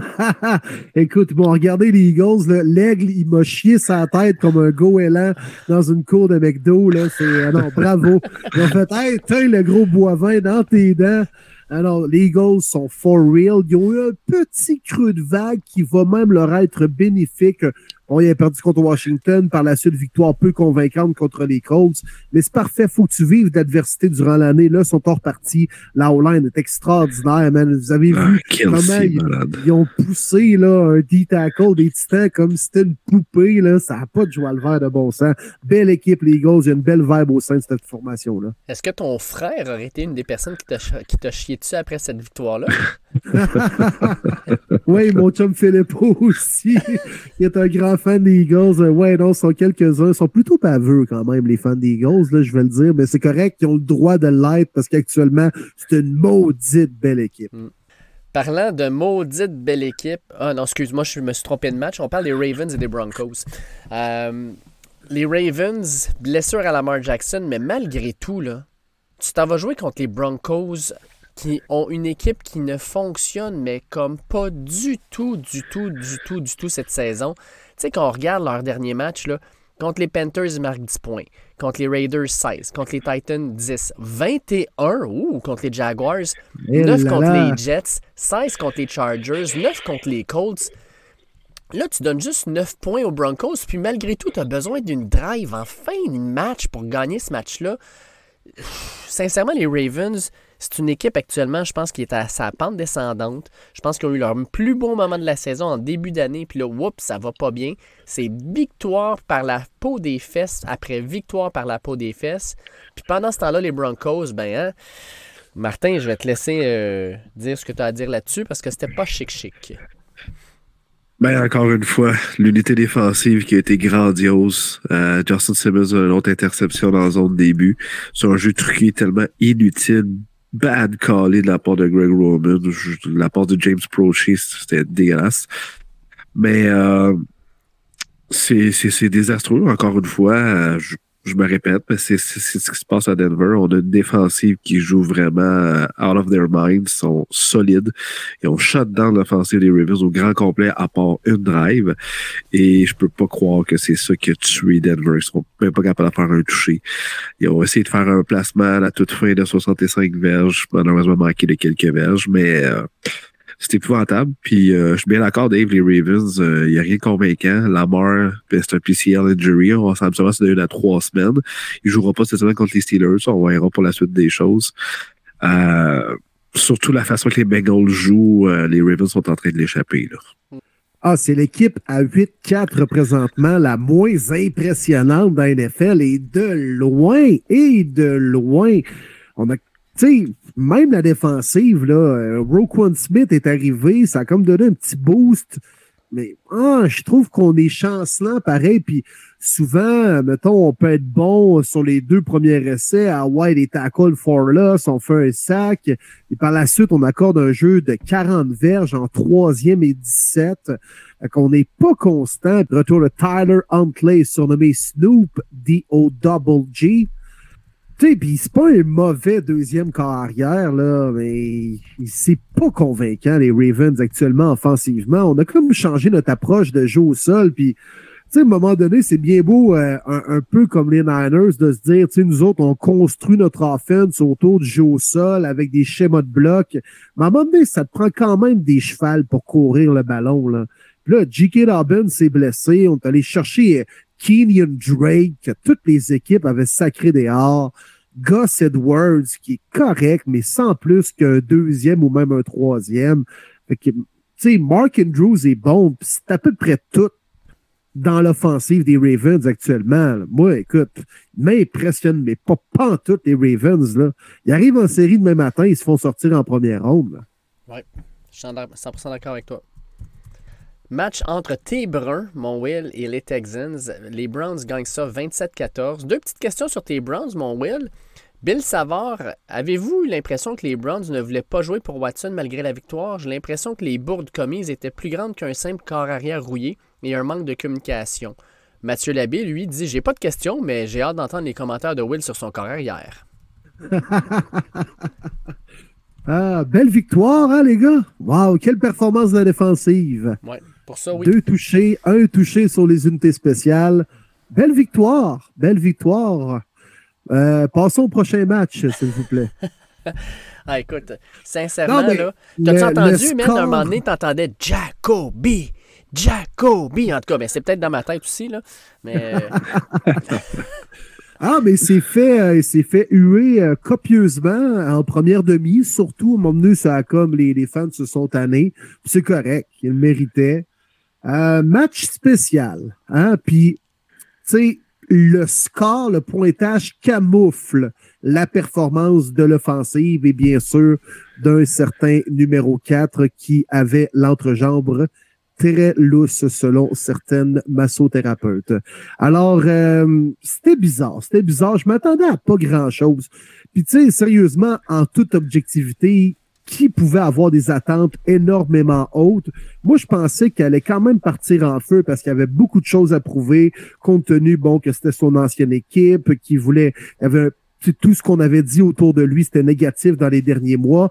Je pensais des fois, tu sais, t'as comme le petit high là, du début, puis euh, euh, des fois tu peux performer un peu là, sur euh, l'adrénaline, mais des fois, pendant deux, trois drives, ça peut peut-être pas continuer, mais ça a été, ça a été quand même décevant. Moi, ce qui m'a déçu, bon, c'est clair que le synchronisme n'était pas là. Ça, c'est, c'est pas si grave. Le gars, ça faisait 700 jours qu'il avait pas joué, mais il avait l'air de lancer le ballon comme si c'était une roche de 25 livres.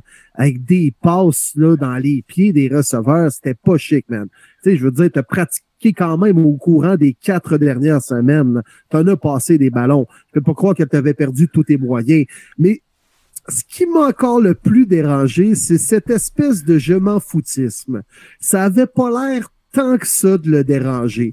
Puis en même temps, j'aurais pas aimé voir un gars qui perd ses moyens, qui capote, qui même quasiment engueule ses coéquipiers ou perd patience avec la foule. Tu sais, ça aurait fait Ah, tu l'échappes de chambre, perds pas tes moyens comme ça. Mais j'aurais aimé ça voir plus une hargne là, de comme ah, les choses vont mal, puis tabarouette, j'aurais aimé ça prouver quelque chose. Il allait sur le banc, prenait l'iPad, riait avec Jacoby, puis comme ah, regarde, je sais que je suis rouillé, mais tabarouette, ça va revenir à m'emmener là. Cette attitude-là m'a un peu dérangé. En même temps, bon, moi je pense pas qu'il faut tirer des conclusions trop rapides et hâtives à dire que ses coéquipiers le détestent et qu'ils veulent pas jouer pour lui à micro ouvert. Les, gars comme Mars Garrett et compagnie, c'est pas ça qu'ils disent. Est-ce que c'est le cas à porte close à micro fermé? Crèche pas dans le secret des dieux, je ne sais pas. Fait que moi, il faut pas tirer des conclusions trop rapides, mais est-ce que ça a été convaincant? Non. Passons au prochain appel et verrons ce qu'il va faire dans les prochaines semaines. On a une question aussi euh, pour les Texans de Patrick Rodrigue. Il dit Question pour le podcast. À ce stade-ci, ça semble évident que les Texans auront le premier choix au repêchage et que l'expérience Davis Mills comme carrière a ses limites. Est-ce que vous pouvez prendre une petite pause pour que David nous présente les 3-4 meilleurs prospects carrière de la en vue du prochain repêchage? Et quel est le meilleur fit pour les Texans au premier choix? Merci à l'avance. Un fan fini des Texans qui trouve que la saison est pas mal longue. Ben, écoutez, je vais y aller, euh, je vais y aller rapidement. merci pour la question. C'est rare que des gens des Texans nous, nous, parlent, honnêtement. Je suis vraiment content d'entendre ça. Ouais, félicitations d'être un fan des Texans, pour vrai. Là. Exact. J'aime ça, je trouve ça cool. Respect à toi. Ouais, puis écoute, les Texans sont en ligne pour avoir deux premiers choix dans le top 10, puisqu'ils ont aussi la sélection des Browns. Mm. que, non, les Texans, sérieusement, ils vont se rebâtir pas pire dans les prochaines années s'ils font les bons choix. Exact. Puis, avec les Browns, avec le choix numéro 1, tu peux aller chercher Bryce Young. Bryce Young, c'est le carrière d'Alabama. Euh, c'est selon moi le meilleur carrière de cette QV-là, mais c'est un gars qui n'est pas très gros. Euh, c'est un gars un peu à la là, qui a toujours un risque de se faire frapper solidement puis d'être blessé. Mais c'est un gars qui a, euh, à plusieurs reprises dans les deux dernières années, pris Alabama sur ses épaules et les a fait gagner par lui-même. Fait que dans un contexte où les Texans n'ont peut-être pas la meilleure attaque, mais ont des pièces qui s'en viennent pas pire. J'aime beaucoup Damien Pierce. Euh, peut-être que Cook, Brandon Cooks va être encore là l'an prochain, on ne le sait pas encore. Euh, mais Bryce Young pourrait être une belle option. Meilleur, je pense que CJ Stroud est beaucoup, beaucoup et de loin supérieur à Will Levis, que je n'aime pas vraiment. Euh, mais sinon, si tu dis on va être un petit peu plus patient, on va attendre justement le choix des, des Browns, on va peut-être aller chercher un gars peut-être un peu plus loin ben, on a Will Anderson et Jalen Carter qui sont deux gars de ligne euh, défensive qui sont absolument incroyables. Euh, puis ça, ça pourrait être intéressant aussi parce que les Texans, le problème n'est pas seulement au niveau de l'attaque, c'est aussi au niveau de la défensive. Euh, je pense que ça pourrait être une addition intéressante parce qu'un Will Anderson ou un Jalen Carter, il n'y en a pas rendu au numéro 10 ou numéro 12 de ce repêchage-là. Alors qu'un bon corps arrière, ben, au numéro 10, on pourrait aller chercher par exemple Grayson McCall, le carrière de Coastal Carolina, qui est excellent. Fait que je pense que les Texans ont des options devant eux. Tout va dépendre des, Browns. Est-ce que c'est une équipe qui va commencer à gagner des matchs puis à remonter tranquillement ou plutôt s'effondrer puis à ce moment-là, le choix va être encore plus intéressant puis il y en aurait deux dans le top 10 qui ouvrent bien des portes. Ça va être à voir, mais je pense que, comme disait Will, les Texans ont quelque chose d'intéressant qui s'en vient pour eux autres. Seahawks contre Rams, messieurs. Seahawks qui gagnent ça 27-23. Puis ça, c'était un genre de match que les Seahawks ne pouvaient pas perdre s'ils veulent faire les séries tu peux pas perdre contre les Rams qui sont en train de s'effondrer, contre un corps arrière qui est vraiment pas bon. Euh, il y avait besoin de gagner ça et ils l'ont fait. Fait que 27-23 pour les Seahawks. Gino, Gino, Gino, Gino.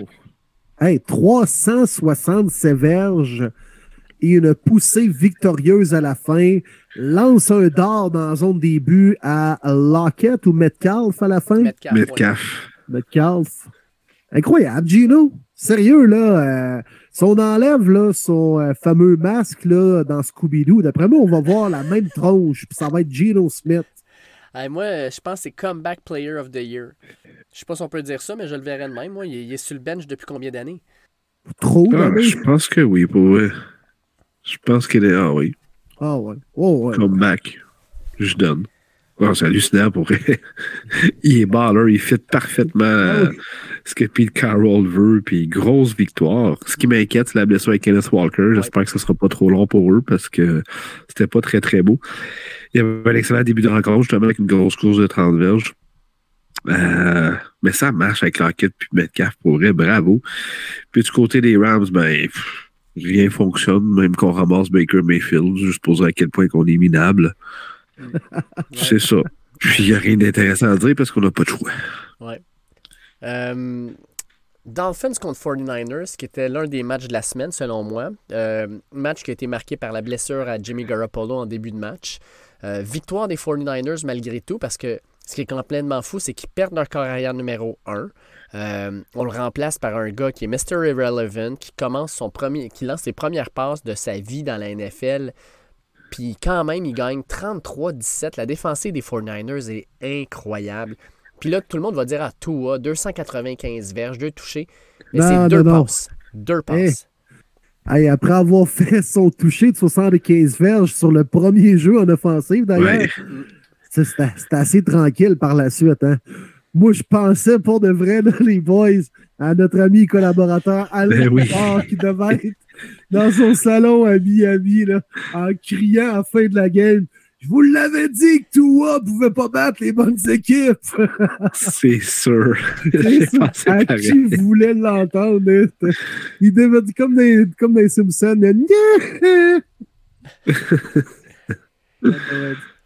Ben, ben c'est carrément ça pareil. Parce qu'avec la blessure de Garoppolo, on aurait peut-être dit, whoop, les Dolphins ne doivent pas échapper. Ça, cette rencontre-là, mais l'offensive des Dolphins n'avait aucune réponse à la pression et l'excellente défensive des Niners.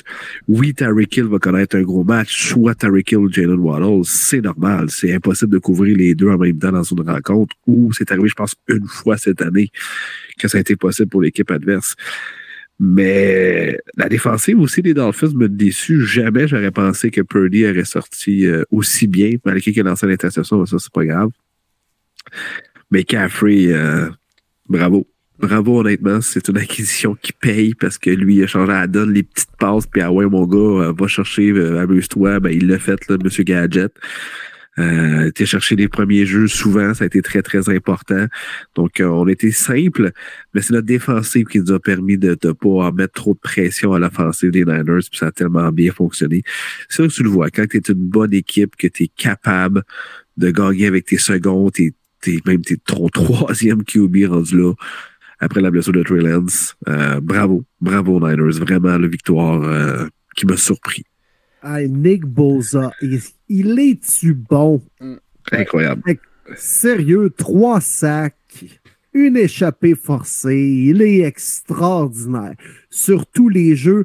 Et moi, ce qui m'impressionne de Nick Boza, c'est sa capacité à lire rapidement le jeu immédiatement. Bon, il y a toujours un départ rapide, c'est ce qui fait sa force, c'est ce qui fait que rapidement il est dans le champ arrière, mais tout de suite, il sait, bon, est-ce que c'est une passe-piège? Est-ce que je suis le joueur qu'on lit?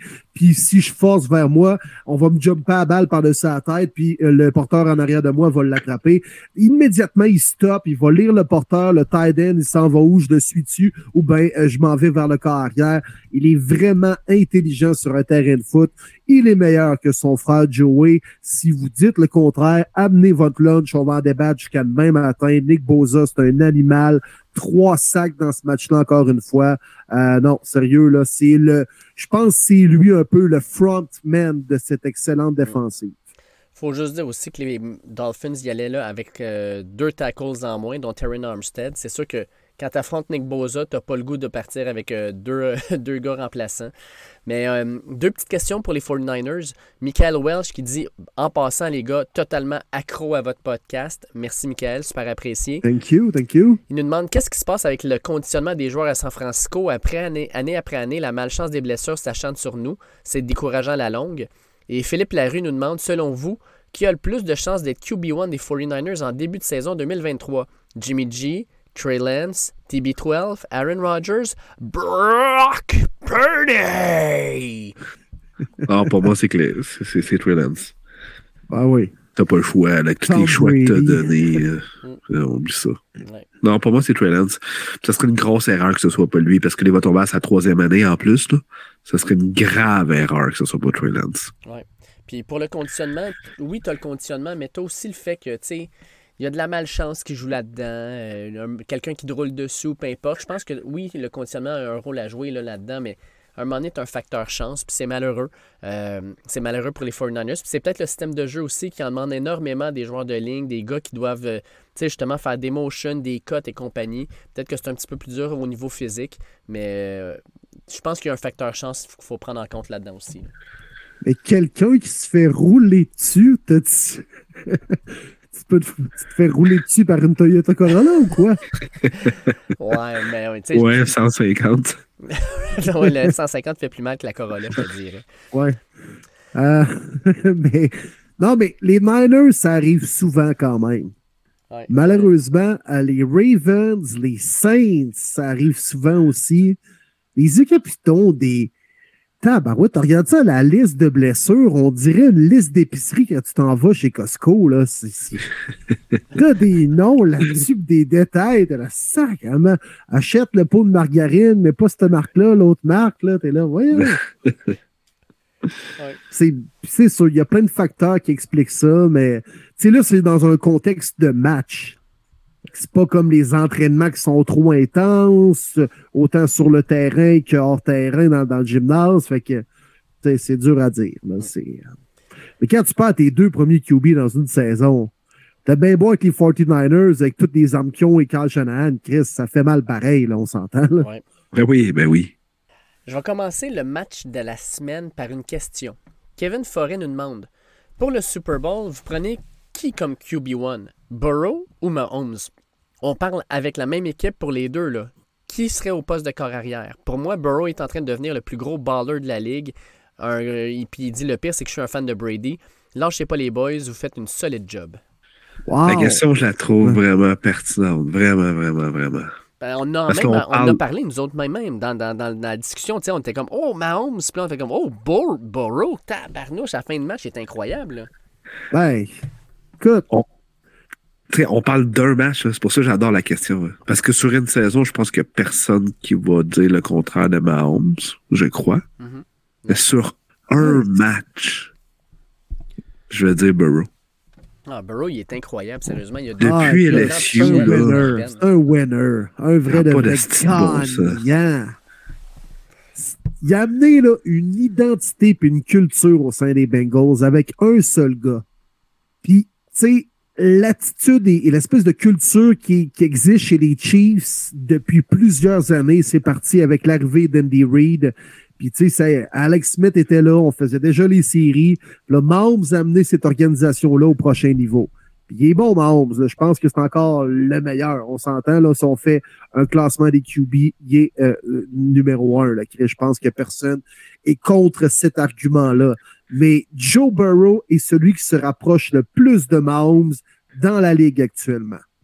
Au niveau de les à- à être bon, à être clutch au moment le plus important dans une game, aller chercher les gros jeux en troisième et douze, puis oui, Josh Allen est bon, mais Joe Burrow. c'est ça. C'est là que je m'en allais. Mais au niveau du clutchness, là, pas du full package, puis mettons euh, qui a le meilleur bras, qui a les meilleures capacités athlétiques, qui court le plus vite, mais moi je pense que Joe Burrow est encore plus clutch que Josh Allen dans les moments les plus importants d'un- match. Et puis on le va le dire, là, Burrow, les trois derniers matchs contre Mahomes, 3-0. Victoire. Ouais. Vic- Écoute, c'est le seul dans sa carrière qui a battu trois fois Mahomes. Et en autant de matchs, Joe Burrow est 3-0 en carrière contre Patrick Mahomes. Puis C'est Will, fou. on peut dire que la seule équipe que Burrow n'a pas battue au complet à date, t'es Brun Cleveland. Oh, que oui! qui s'amène ce week-end dans la jungle de Cincinnati, les Browns, la bête noire, ou la bête brune des Bengals. Ouais, Mais Joe ouais. Burrow, je l'aime. Il est bon. Puis garde, euh, j'ai vendu le punch un peu euh, sur Twitter, les gars, mais moi, une des envolées que je voulais faire euh, sur le podcast ce soir, et là, la porte est grande ouverte.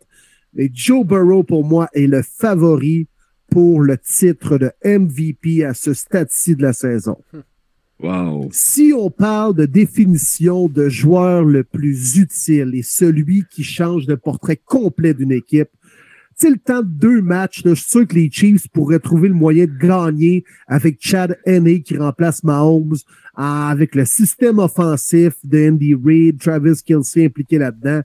Tu je te dis pas qu'il est pas autant important, mais Joe Burrow a changé tellement les Bengals. C'est pas, pas, pas Zach Taylor, là, le génie offensif derrière ça. Écoute, les gars sont plus confiants. Hendrickson, Auburn en défensive. Même la défensive des Bengals joue avec une attitude puis du swag que Joe Burrow a amené. Puis, écoute, en début de saison, il jouait un peu moins bien. Les Bengals gagnaient pas. Actuellement, il joue comme un badass et les Bengals battent à peu près n'importe qui présentement. Pour moi, la définition même de joueur le plus utile, si tu enlèves Burrow des Bengals, sont clairement pas 8-4 en ce moment. Mm. Puis je comprends que ça s'applique à Allen, ça s'applique à Mahomes, là, bien sûr, là. mais Joe Burrow là, est tellement trop même important pour les Bengals. Non, ça c'est sûr. Pour moi, par contre, je vais dire que Josh Allen, pour moi, c'est le qui, qui me fait plus penser de Pat Mahomes. Mais oui, je suis d'accord que quand tu parles de côté juste clutchness, Burrow, je pense que c'est l'élite. Effectivement. Mm. Pour un seul match, là. Puis là, on, fait juste débattre parce qu'on s'entend que les trois sont merci. Merci ben d'être dans sa, planète Terre puis qu'on puisse vous regarder jouer au football parce que c'est de toute beauté. On est dans les détails vraiment là. Mais la question, je la trouve excellente, honnêtement, là, à, l'auditeur. Ouais. On s'en va maintenant avec euh, un gros match de rivalité. Les Raiders gagnent ça 27 à 20 au grand euh, chagrin de notre ami euh, Sacha Gavami à qui on a discuté pendant la game puis que ouf, je pense qu'il a passé une soirée un peu moins plaisante que la nôtre. Euh, ouais. Écoute, les Raiders, là, c'est pas compliqué, là. À l'attaque, là, tu dois ralentir Josh Jacobs puis Devante Adams. T'as rien d'autre, là. Puis ah oui, Josh ben, Jacobs... Chris Dave, c'est pas mal plus facile à dire qu'à faire, là. Ben, justement, les, les Josh Jacobs finit avec 144 verges puis un touché. Puis Devante Adams, 177 verges et deux touchés. Euh, démolition totale. Puis, tu sais, les Chargers qu'on voyait dans notre soupe en début de saison, ben, ils sont 6-6 et les Raiders sont maintenant seulement à un match 2 dans la course aux séries. Euh, là, et là ça, commence à chauffer. Là, puis je pense que le, siège de Staley commence à être pas mal chaud. 3-0! 3-0 les Raiders depuis Derek Carr a braillé. on mérite mieux, on est une bonne équipe, les gars travaillent fort dans les pratiques. C'est simplement ça que ça prenait pour les. Ça a changé, tu sais, les Raiders, dans le temps, il y avait des gars dans le vestiaire qui avaient des guns dans leur casier. Maintenant, ça prend à quelqu'un qui braille, qui démontre ses émotions ben oui. pour que l'équipe gagne. Oui, là, on est rentré dans une nouvelle ère, hein, tu le sais, hein? fait que c'est ça. Ça fait ça prend 2022. plus des guns. Sérieux, les Chargers, c'est pathétique. Là, vous allez me parler des blessures, vous allez me parler de, de plein d'arguments. C'est correct, mais il y a combien des équipes euh, qui, avec les blessures, moi, honnêtement, c'est le coach encore. Staley, c'est non. C'est juste non. Euh, si on rate les séries, c'est terminé. On le met dehors. On essaie d'attirer Sean Payton en lui disant qu'il faut qu'il fasse quelque chose avec notre équipe et Justin Herbert. Euh, ça fait pitié. C'était un match qu'on pouvait vraiment pas perdre contre une équipe de rivalité qui est selon moi moins bonne. Mais on n'a pas été capable de couvrir davantage Adams. D'ailleurs, Adams, euh, on dit au début d'année qu'il s'ennuyait des Packers, mais il connaît une solide saison. Hein. déjà 79 ah catchs, puis 12 euh, touchés. Euh, il est à d'avoir peut-être sa meilleure année euh, côté touché. Il est vraiment hallucinant. Josh Jacobs aussi, qui fait vraiment regretter les Raiders de ne pas avoir pris l'option de cinquième année sur son contrat recru. Euh, ben, bravo Raiders, honnêtement, euh, vous m'entendrez pas rire aujourd'hui. Puis je trouve ça cool. Il y a un auditeur sur Twitter qui m'a nargué là, la semaine passée là-dessus euh, que je riais de ces Raiders. J'adore ça. Puis c'est de bonne guerre. Puis rier de mes Broncos, je vais le prendre à 100%. J'aime bien ça. Mais là, les Raiders de ce temps-ci, là, ça joue vraiment du très, très bon football. Ah, on est capable d'en prendre, hein, les gars, tu sais. Puis on, des fois, on se compromet avec des déclarations, mais autant que moi, regarde, si Trevor Lawrence gagne un Super Bowl à m'amener, là, être le premier à dire bravo, là. Puis, on est capable, on est capable d'être honnête aussi. C'est le fun. Les, Raiders jouent bien, sérieusement, présentement, puis ils font produire leurs joueurs élites en offensive. Mais les Chargers, les batteries chargées, hein? on en parlait avec euh, notre ami euh, Sacha, comme tu disais, Dave. Puis, tu sais, Devante Adams était seul en un contre un à peu près tout le match contre Samuel. Tente pas de l'aider un peu ton demi de coin, de mettre un maraudeur, de jouer de la zone. Non, let's go, on s'entête, ça va être ça. Mon DB se fait bouffer, c'est pas grave. À un moment donné, il va réussir un jeu. Ben, Seigneur. comme les Jets sont faits avec euh, Jefferson, tu sais, euh, tu, tu donnes de l'aide à ton gars, là, peu importe Ben c'est oui. qui, là, ton, ton corner, là, c'est, le me- c'est un des meilleurs receveurs de la ligue. Donne-y une chance. Mais oui, si tu double coverage tout le long de la game, là, tu t'en fous des Mac Collins puis des. euh, je sais même pas c'est qui l'autre parce que Waller et Renfro sont blessés. Mm. Pour vrai, mais en deux, même trois, on s'en fout. Là. Tu sais qu'on va lancer Adams. Puis dans la même veine, là, euh, oui. comment ça se fait qu'Austin Eckler, tu lui donnes 10 portées d'attitude dans un match de même? Tu mènes 13 à 10 au deuxième quart à demi, là. Ben, crime, feed ton gars, donne-y le ballon, laisse-lui laisse-lui prendre le rythme. Tu sais, Josh Jacobs, de l'autre bord, là, il a 26 portées.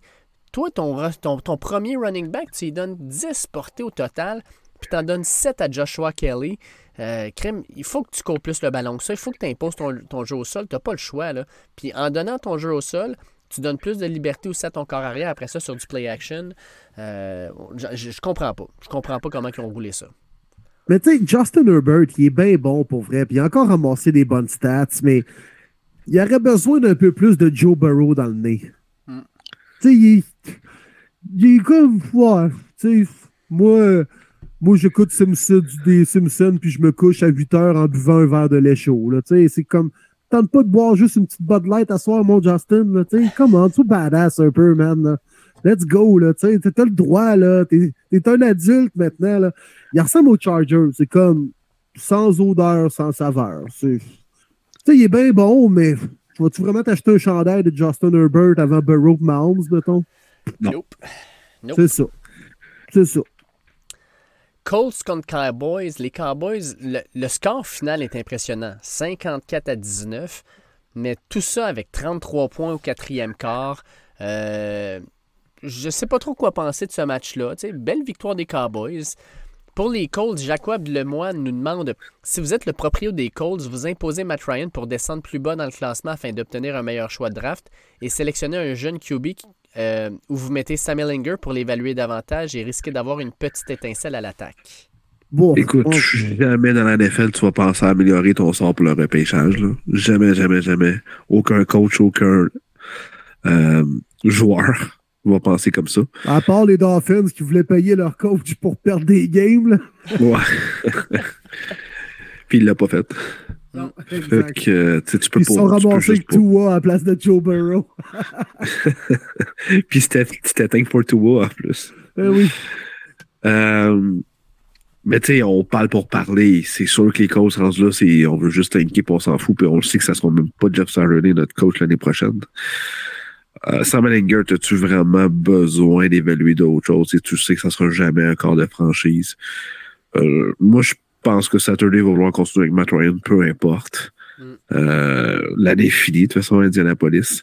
Puis oui, le- la meilleure chose qui pourrait arriver, c'est d'avoir un, un top 5 pick, effectivement, pour avoir un des deux euh, excellents euh, corps recrues. Tu sais, Sam Ellinger. Ben, tu sais, c'est vraiment lui euh, la solution, mettons, juste à, à moyen terme. Même à Non. court terme. là. Ouais, tu sais, Non. fait que, comme on dit souvent, les gars, sur ce podcast, c'est hésiter entre de la marde Et du vomi.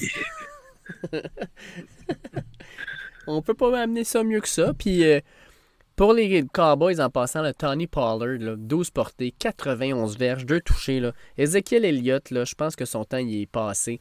Tu peux l'utiliser de temps en temps comme un change of pace, mais c'est maintenant Tony Pollard qui devrait être le running back numéro 1 de cette équipe-là. Il est vraiment dominant. Mais moi, c'est la défensive des Cowboys qui m'impressionne depuis quelques semaines. Oui, c'est vrai. Dan, Dan Quinn là, a fait un travail sensationnel avec cette unité-là. Euh, tu sais, la, la renaissance de la défensive des Cowboys coïncide avec l'arrivée de Mecca Parsons, mais surtout de Dan, Dan Quinn. Puis, euh, sérieux, les Cowboys euh, sont pas sont pas négligés. Sont pas négligés. 7 décembre 2012, euh, 2022, excusez. Vous en êtes la preuve, messieurs. Mhm. Dan Quinn sera le prochain entraîneur des Broncos de Denver en 2023. Oh, Oh! J'aime ça. J'aime ça. Bien envoyé. On ramène un genre de Vic Fangio? Ouais, ben, parce qu'un coach offensif, on voit ce que ça donne. Je dirais que non, parce qu'il a déjà été entraîneur-chef, puis Ouais, il il a a- déjà eu Carl Shannon en dessous de lui, puis il a déjà fini avec un top 5 offensif, même si c'est un coach mindé défensivement. Non, non, effectivement. Puis il est allé au Super Bowl. Aussi. Il l'a déjà gagné euh, en tant que DC des Seahawks. Seahawks, exact. Puis euh, avec les Falcons, ben, on sait comment ça s'est terminé euh, au Super Bowl. Mais c'est rendu là quand même. Puis Ben oui, ben oui, ben oui. c'est de l'expérience que ça lui a donné. Puis là, il a accepté de revenir d'ici. Puis je pense que c'est une bonne chose. Puis je pense qu'il est prêt à revenir être coach. Ah, puis il connaît Russell Wilson en plus, c'est pas, pas fou. Il y a ça aussi. C'est pas fou. On termine avec le Monday Night Football, les boys. Victoire in extremis des Buccaneers, peut 17-16 pas. contre les Saints. Non, Ça se peut pas, ça. Les dieux du football sont du côté de Tom Brady. Moi, je me sens endormi, les gars. Honnêtement, je vais, je vais être vraiment franc avec tout le monde. J'ai pas vu la fin. Ben, moi, tout, je m'endormais. En direct, là, je l'ai pas Je vu. voulais le voir, mais mes yeux ne voulaient plus. Ah, c'était mauvais, là. C'était pourri comme Non, non, match. Je suis désolé, ben, là. Il n'y avait aucun rythme. Aucun. C'était mort, mort, mort. là. Comme une game de ligue de garage un mardi 23h30 aux trois glaces à Brossard. là. C'était c'était pas super comme match. Moi, t'avouer que à la demi, j'ai fait bon, ben, euh, je vais aller me coucher. Au moins, j'ai pu voir Taysom Hill faire un toucher. Faire un touché. Ok, touché. Sam Hill! ok, oui. On les a tout pensé à toi, mon Will. Yes, sir. On n'est pas tout seul. Il y en a qui ont passé des commentaires aussi sur les réseaux sociaux. Ouais. Ouais, Ah, Mais- et finalement, ça aurait été le seul touché des Saints dans ce match-là. exact. Hey, c'est-tu une division de merde, le NFC South? Parce qu'avec cette victoire-là, là, crime, les, les Buccaneers mènent avec 6 victoires, 6 défaites cette, cette, cette division-là. Puis il n'y a aucune équipe qui a un différentiel positif dans cette, ligue- dans cette division-là. Les Bucks sont à moins 2, puis après c'est moins 24, moins 36, puis moins 32. C'est dégueulasse. Mais c'est pour ça que les Saints avaient vraiment une chance légitime de revenir dans la course avec une victoire. Là. Ils tombaient à 5-8 et les euh, Bucks tombaient à 5-7. Ouais. Sérieux, les Saints revenaient vraiment dans la course, là. Si soit-elle. Mais non, mais Chris, c'est le cas. C'est comme regarder une course entre un escargot puis une tortue. t'es comme, C'est qui qui va gagner? C'est qui qui va gagner? Colin, c'est dégueulasse. Finalement, c'est la Toyota Corolla 82, là, tout, tout rouillé, là, qui passe à côté, là, puis qui réussit quand même à passer. euh. Ah non, mais hey, mon chum Jim, un fan des Saints, lui, il avale, avale les croches cette défaite-là. Là. Hey, les messages audio se laissaient aller sur notre groupe envers notre autre ami fan des Buccaneers. Là, c'était de toute beauté. Mais Tom Brady, ça n'a pas de bon sens. Fait rien 57 minutes du match. Puis les trois dernières, ah ouais, paf, paf, touché, touché, victoire, c'est fini. C'est- C'est fou. C'est du Tom Brady. Puis même lui, t'as vu sa face qui était comme Oh my God, voir qu'on a gagné ce match-là. C'était fou. Il a 45 ans, puis s'entendait pas à gagner ça. Puis il a dit euh, après la rencontre, hein, première phrase en presse-conférence euh, Ah ben, on a gagné exactement comme on pensait là. euh, we drew it up like, euh, Like we thought. Mais c'est- c'est C'est Brady, j'ai pas d'autre chose à dire. C'est- n'importe quoi. C'est n'importe quoi. 45 ans. Fait que ça a fait le tour des matchs de la semaine dernière, semaine 13. Au niveau des prédictions, les boys, parce qu'on garde le compte, mais encore une fois, Martin, euh, malgré, la, malgré la maladie, t'étais le gars le plus lucide parce que t'as 12 bonnes prédictions sur 14. Là, vous allez me dire, ben, il y a eu 15 matchs. Les Commanders contre les Giants, là, peu importe ce qu'on a marqué, j'ai enlevé Ah, ce match-là parce que ça valait pas ça, le French à là, on va laisser faire. Là. Ouais. Fait que sur les 14 autres matchs, t'en as 12 de bonnes, mon, euh, mon Martin. T'as la meilleure semaine de n'importe qui depuis le début de la saison à 12 sur 14. Will, Ouais. 11 sur 14. Et moi et Arnaud, on a eu 10 sur 14. Ben, c'est bon, hein, Ouais. pour vrai. Ouais, C'est bon, tout le monde. Wow. C'est bon cette semaine. Arnaud, peut-être le meilleur de nos invités jusqu'à présent, Ouais. les boys, je Ouais, crois. À ce niveau-là, effectivement. Ouais. Ce qui fait en sorte que Martin, depuis le début de la saison, tu es à 127 sur 80 194 et tu ouvert un magnifique trou de 7 bonnes pré- euh, prédictions sur Will qui est à 120 sur 194.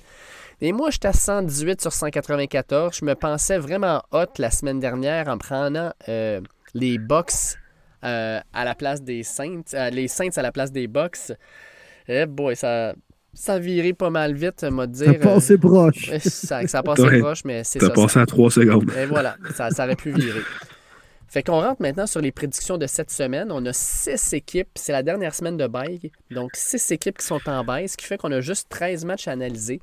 Puis, euh, ben, les boys, on commence ça. Oui, puis je vais yes. dire rapidement bonne chance à tout le monde qui doivent rentrer en série de playoff euh, fantasy. C'est la dernière semaine, donc il y a des confrontations bien importantes dans différents euh, pools, j'en suis certain. Exact. Exact. Tout à fait. Good luck, les boys, et à tous les auditeurs aussi. Fait qu'on commence ça avec le Thursday Night Prime vidéo. Raiders contre les Rams au Ah! SoFi Stadium. Qualifions ce match les équipes décevantes Bowl. Ben, si les Raiders gagnent ce match-là à 6-7, ils ont encore une chance de faire les séries. Fait que je dirais pas jusque-là. Mais s'ils échappent ce match. Non, non, mais- mais écoute, s'ils éch- ils- s'ils échappent ce match-là, là, aïe, aïe, aïe, là, les Raiders ne peuvent pas échapper ce match-là. Ils doivent le gagner. Ben, au point où ils sont, avec une belle séquence depuis que Derek Carr a braillé, euh, là, il y, a- il y a une chance qu'on voit Baker Mayfield dans ce match-là, là, sérieusement. Ben, d'après moi, c'est Baker qui va jouer. Je serais zéro surpris. Il va starter même. Non, non, d'après moi, ça va être Walford, Walksford, Walford, Walksford. Il est questionable en ce moment même. Fait que euh, la game est pas mal demain soir. C'est pas le club où euh, Ismaël Koné a été transféré, ça, Walford, Walford, Walford? Oui, C'est ça? c'est un hommage. C'est pour voilà. ça. Ben, écoutez, les boys, euh, les Raiders. Ah non, les Raiders, là, lâche-moi ça, là, les Rams, là. Serait-tu drôle? Baker, il arrive, le boulanger, toi. Ah ouais, par là, deux, trois petits croissants dans le faux. Tic, tic, tic. Puis ah ouais, Mais- on gagne ce match-là. Ça serait tellement Raiders, les gars. J'ai quasiment le goût pour vrai. Tellement trap game. T'es genre Raiders, tout va bien. Oh, pff, on pogne les Rams jeudi. Hey, facile. Ça va faire un mini bye week. Ça, c'est Raiders de perdre ça, cette petite game-là. Ouais. Vas-y, moi je prends les Raiders. Ah, peut-être parce que je les aime pas. ah, j'allais avec la famille Raiders, mais je serais pas surpris, on dirait. Mais dans les prédictions, je vais prendre Raiders. All right. Ensuite, on rentre dans les matchs de dimanche à 1h, alors que ça commence avec Jets contre Bills. Les Bills Oh. euh, ont perdu le premier match contre les Jets. Est-ce que c'est quelque chose qu'on va revoir encore cette semaine? No, Non. no. Josh Allen, il est parti. Euh, ça va être bon. Diggs Davis contre Reed puis Gardner. Hmm. Mais je pense que ça va être des petites passes au running back. Singletary, euh, Cook, et je surveille Dawson Knox, le tight end. Ouais. Puis on s'entend maintenant, Ouais. Singletary puis Cook, puis Cook, là, c'est rendu à peu près le même, euh, même load, le même volume pour les deux. Euh, fait que je pense Ouais. que Cook, là, on y fait de plus en plus confiance. Ouais, Puis. Singletary ne, ne fait pas mal non plus, là. Ouais. Euh, puis je pense que même à certaines occasions dans le match, on devrait encore mieux installer notre Joe Sol du côté des Bills. Puis là, paf, à un moment donné, tu sors le play action avec Diggs puis Allen. Oui. Euh, mais Oui, ouais, absolument. en tout cas. Puis ça commence à fonctionner quand même le jeu au sol des euh, Bills. Grosse défensive, les Jets. Puis c'est pour ça qu'on a réussi à gagner le premier match entre les deux équipes il y a quelques semaines à New York. Mais là, ça va être différent. Dans la Bills Mafia, je pense que Josh Allen s'en rappelle de ce match-là. Et puis, euh, ils vont gagner un peu comme ils l'ont fait contre les Pats la semaine dernière. Un genre de 21-10, 24-10 dans ce coin-là. Bills, moi aussi, pour les mêmes raisons que vous, les gars, j'ai rien à ajouter. Les Browns s'en vont à Cincinnati, puis on en a parlé tantôt. Les Browns euh, ont d'habitude le numéro de Joe Burrow. Est-ce que ça sera le cas encore cette semaine? Ça fait deux ans et demi que les Bengals n'ont pas battu les Browns. Les C'est boys. Ouais. Ouais, ouais, ouais. Ça va continuer, mon, mon Will? Euh, ouais, je sais, les Bengals sont hot présentement. Ils sont très, très hot. Ils jouent à la maison. Euh, pour le jeu des prédictions et pour tout ce que j'ai dit sur Joe Burrow tantôt, je vais y aller avec les Bengals. Mais j'ai- j'aimerais ça que Deshaun Watson a fait une pas pire game. Ça a le potentiel d'être un bon match à 13 Ça va être bon. là. Ouais.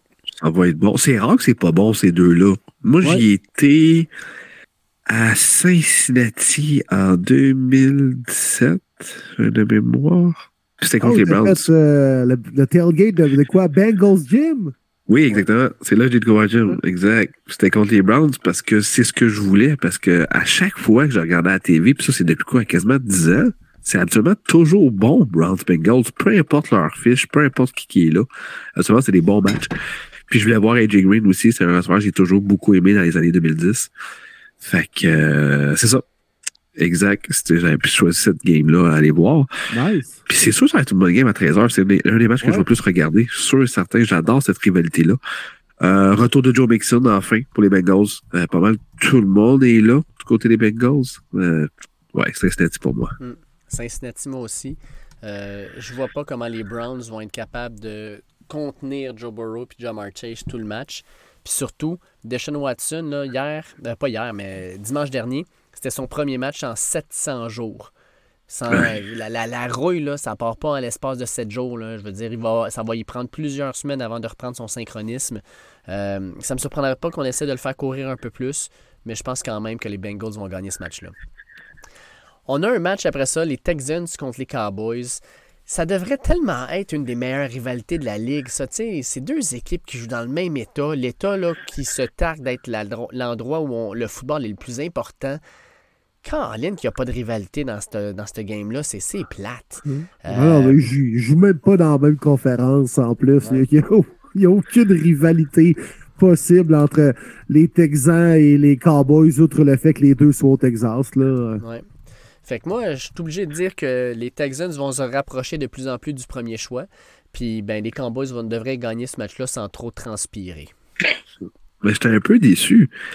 Les Cowboys sont favoris par 16.5, juste ça.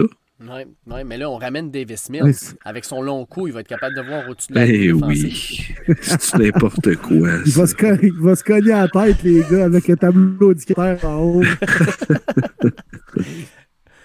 C'est pour ça qu'on l'a ramené, je comprends. Oui, tu peux pas le manquer, ce petit tableau indicateur-là. Là. ben là, je pense que Cowboys, tout le monde, il n'y a ouais. pas grand-chose à dire de cette game-là, malheureusement. Euh, par contre. Le. Parson va prendre le, le, coup de la girafe, là, toi, là, il va te le tordre. Là. Il va y faire un nœud dedans. Ouais. match, match, Cowboys, ouais, match vraiment important à une heure. Les Vikings contre les Lions. Les gars, Dites-moi la dernière fois que vous avez eu une équipe classée 10-2, qui n'ont aucun blessé, affronter une équipe qui est 5-7, et l'équipe 5-7 est favorite par 2,5 points. ma question. Ouais. Pourquoi? C'est quoi la justification? Ben, je vais te la donner. Les Vikings sont 10-2. Sauf qu'ils ont euh, un différentiel de plus 10 uniquement. J'ai entendu ça sur un podcast cette semaine et euh, je recherchais ce qui a fait le travail en arrière. Dans les 20 dernières années, il y a eu 53 équipes qui ont eu une fiche de 10-2 ou meilleure après 13 semaines. De ces 53 équipes-là, les Vikings sont de loin l'équipe avec le plus bas différentiel. Normalement, on devrait avoir du plus 30, plus 40, plus 50. Eux autres sont à plus 10. Fait que tous leurs matchs sont serrés. Puis je sais pas pourquoi, mais dans les dernières années, Lions-Vikings, ça a toujours été des matchs serrés. Euh, fait qu'on pense que ça va être un match serré, puis vu, que les Lions sont à la maison, on leur donne l'avantage, surtout considérant que Jared Goff joue bien, les receveurs jouent bien, puis la tertiaire des Vikings a de la misère dernièrement. Fait que je pense que c'est pour ça. Mais ça risque d'être un très bon match malgré tout. Là. Mais on dirait que les, les parieurs à Vegas n'aiment pas les Vikings cette année. Ils venaient de battre les Bills. Puis il jouait contre les Cowboys à la maison. Les Cowboys, c'est une bonne équipe là, quand même, mais il était même pas favori. Je pense qu'il était même négligé par 5 points en jouant quand même à domicile. Puis ils se sont fait battre euh, par combien? Par quoi, 37? Il avait perdu 40. fait qu'il avait quand même eu raison, les joueurs verts d'actuaires ouais. qui établissent des cotes à Vegas. Fait que non, euh, c'est ça. Les Vikings, encore la semaine dernière, victoire de 27-22, mais rien de convaincant, là, tu sais. Fait que c'est ça. C'est ça, c'est pour ça que moi, je vais avec les Lions bleus, Dave. Oh. ouais. Moi aussi, je joue avec les Lions bleus. Je oh. me dis, ah, je vais aller avec une surprise, les Lions. Mais je, je viens de voir qu'ils sont favoris, fait qu'il n'y a pas de surprise là. Mais j'avais le goût de prendre les Lions, moi, avant même là, que, que je vois cette cote-là. Non, ouais. j'ai pas que les Lions d'habitude. Moi, je vais y aller parce que j'ai besoin de vous rejoindre, parce que j'ai pris vraiment beaucoup de retard. Fait que je vais prendre les Vikings. Ça va me faire du bien de prendre un choix différent du vôtre. Euh, je vois Justin Jefferson connaître un fort match, puis surtout Dalvin Cook aussi.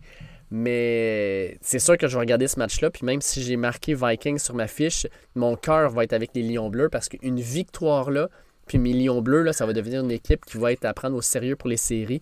Je le souhaiterais tellement. Là. Ça serait vraiment euh, quelque chose d'intéressant. Puis d'inouï pour moi dans les quoi, 4 ou 5 dernières années. Là. Fait qu'on va se le souhaiter. Ben oui, je te le souhaite pour vrai. Merci, c'est gentil. Jaguars contre Titans. Euh, les Jaguars qui euh, continuent leur euh, saison en genre de montagne russe. Et les Titans, pour leur, euh, de leur côté, vont tenter de mettre derrière eux cette défaite humiliante-là contre les Eagles. Vous voyez quoi se passer dans ce match-là?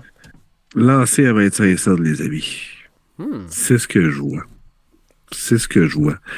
Je vais quand même y aller avec les Titans, mais je serais vraiment pas surpris que les Jags. Quand même une rivalité. Hey, les matchs de division dans cette division-là, là, c'est tellement difficile à prévoir parce que ça vire tout le temps de bord. Ouais, exactement. Ouais, ben, ben, elle est pathétique aussi, cette division-là. là. Une autre. Euh, Ouais. non, non, moi, les Titans, les gars, je pense que ça va être le, le retour en force de King Henry qui euh, est un peu plus euh, prince que roi, mettons, dans les dernières semaines. là. Euh, ça coïncide un peu avec la baisse de régime aussi des Titans. Quand tout va bien pour... euh, quand tout va pour King Henry, les Titans vont aussi. Alors, présentement, c'est plus tough, fait que ça se reflète aussi dans les résultats de l'équipe. Mais bon match pour reprendre confiance, établir le jeu au sol, avoir de longues possessions à l'attaque, obliger les Jaguars à jouer du football de rattrapage en début de match, à forcer le ballon avec la Drag Queen qui va échapper son rouge à lèvres dans le backfield. Alors, euh, je vais avec les Titans. Moi, les gars, encore une fois, je vais avec euh, quelque chose à l'opposé de vous. Je vais aller chercher les Jags pour une raison. Euh, Traylon Burks, je suis pas sûr qu'il va jouer ce match-là. Je pense qu'il est encore dans le concussion protocol après euh, avoir eu une tentative d'assassinat directement sur le terrain.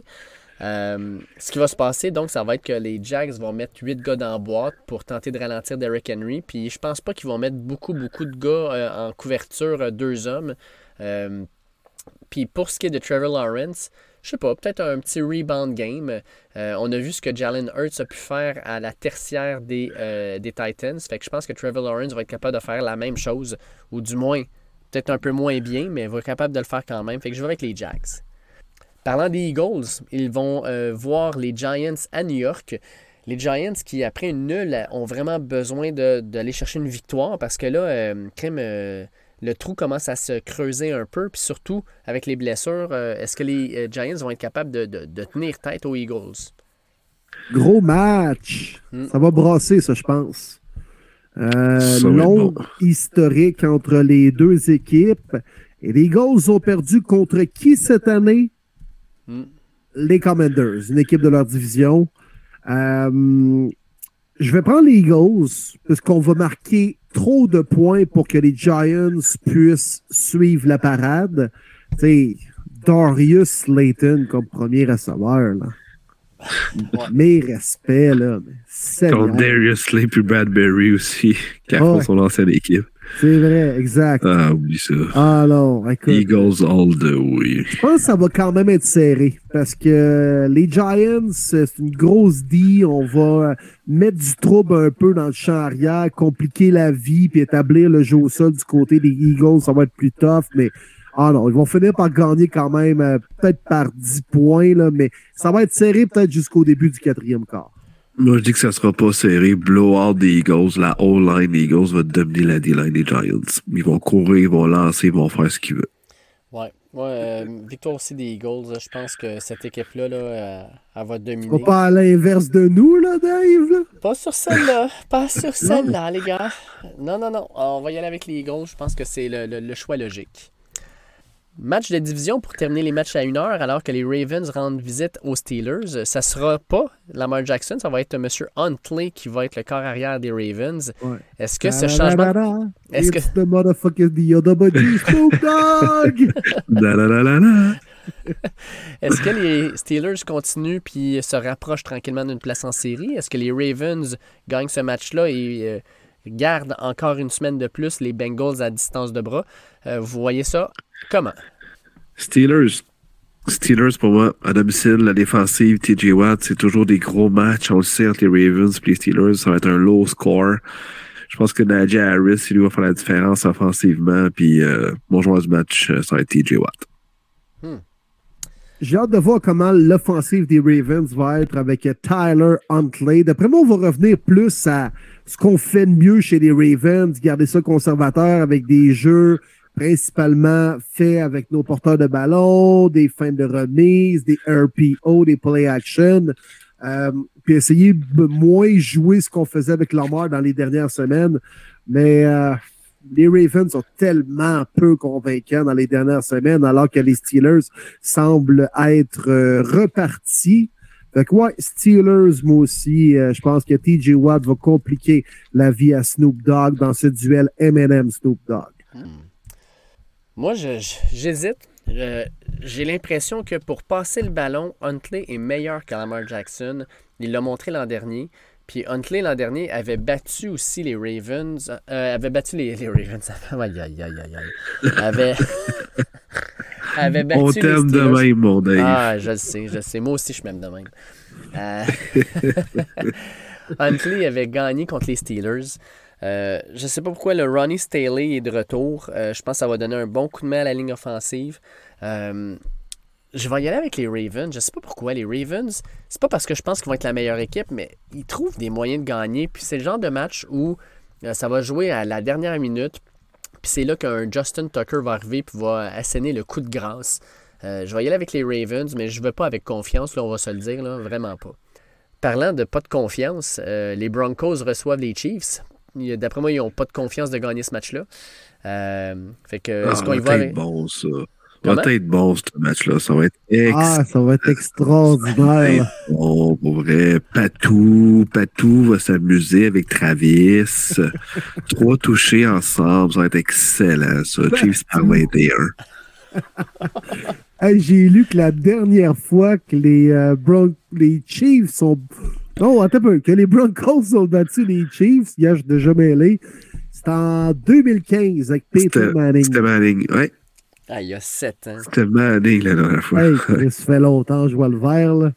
Ouais. Manning il a eu le temps d'acheter des, des, des, Papa John's Pizza puis de faire trois shows à la télé hey, Monday Night là, depuis ce temps-là. Quand tu dis que le gars a eu le temps d'être introduit au Hall of Fame, c'est parce que ça prend minimum 5 ans là, pour Hall of Fame après la guerre. Aïe, C'est terrible.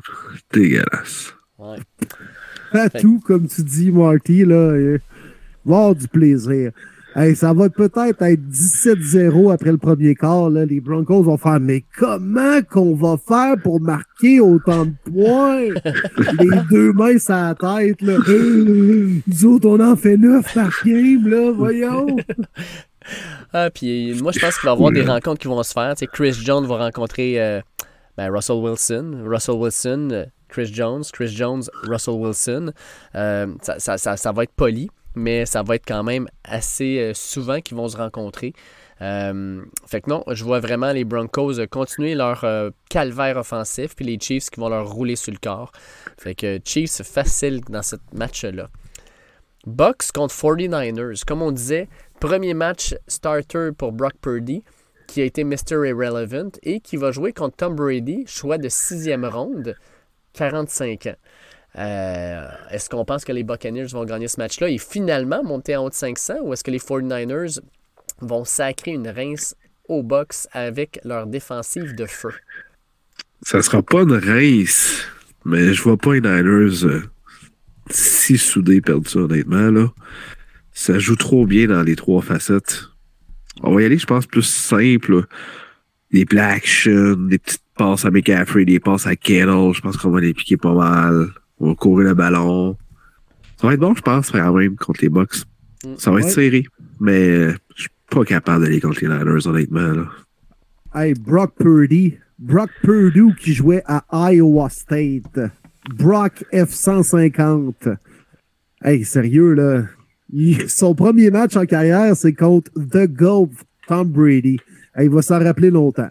C'est quand même... Euh, c'est cool. Puis lui, il a tout approuvé, là. Justement, écoute, c'est son premier match en carrière, puis il a la chance de battre qui? Fucking Tom Brady. C'est quand même pas rien. Euh, puis je pense qu'il va gagner. Tout à fait. Pas juste à cause de Brock Purdue qui jouait à Iowa State, mais Nick Boza va compliquer la vie de Tom Brady. Tristan Wirfs est blessé. On... Cam Jordan a connu une grosse game contre la ligne offensive des Bucks lors du dernier Monday Night. Nick Boza va s'amuser. Brady, tu besoin de vous dire que c'est pas le carrière le plus mobile, mettons, là? Mm. Fait que, euh, ils vont Nick Boza de 97 dans la face à plusieurs reprises. On va faire le strict minimum, comme Marty l'a dit, des petites passes, ouais par là. Il va faire sa petite job, puis euh, les Niners vont gagner. Moi, je pense qu'ils vont mettre, euh, ils vont essayer de mettre du moins peut-être Leonard Fournette pour protéger un peu plus Tom Brady. Fournette, il est quand même long à contourner, là, on va se le dire. Euh, Ouais, c'est quasiment un sixième au line. Là. Il est aussi gros qu'un garde. Là. C'est- Exactement. Mais euh, malgré tout ça, là, écoute, les 49ers, leur défensive est hallucinante. Je vois pas comment les Bucks vont être capables de bouger le ballon sur eux. Puis au niveau offensif, les 49ers, ben, ils vont prendre avantage justement euh, de leur jeu au sol. Euh, oui, il y a quand même de bons éléments sur la défensive des Bucks, mais je pense que ça ne sera pas assez pour pouvoir ralentir tous les joueurs qui vont être de l'autre côté. Puis Martin, je m'en allais exactement là. Je pense que George Kittle, c'est le genre de gros match qu'il va connaître. T'as pas meilleur soupape de sécurité que lui dans la ligue avec euh, Travis Kelsey. Euh, Exact. je pense que ça va être, ça va être un, un bon match pour Purdy. Puis je pense qu'il va sortir de là victorieux. Panthers avec Sam Darnold s'en vont à Seattle pour jouer contre les Seahawks. Euh, Seahawks qui sont toujours dans la course pour euh, la division, puis non seulement ça, mais pour les séries. Les Panthers, je suis obligé de le dire, mais ils sont encore dans la course pour la division à 4-8. aïe, aïe, aïe. Euh, Qu'est-ce Avec qu'on voit Stan? Darnold qui sort des boulamites. Ah, ouais. Sacrifice. Ah, je vous les l'avais dit en plus, là, quand le premier match qu'il a joué, je vous l'avais dit, il l'a gagné. Contre qui, les Broncos, hein? Ouais, Ouais. c'est ça. Exact. Euh, non, Seahawks. Geno Smith in Geno We Trust. Oh que oui, toi. Une petite facile pour les Seahawks qui vont consolider leur place en vue de participer aux séries. Seahawks, easy. Les gars, upset special of Non, the week. non, Non. Non, non. Je vais, avec, Lâche-moi. je vais avec les Panthers qui vont littéralement se rapprocher à un match de la tête de la division. Mais pourquoi? ben, Pourquoi? J'aime la défensive, j'aime la façon que euh, l'énergie de cette défensive-là actuellement elle joue bien dans les derniers matchs.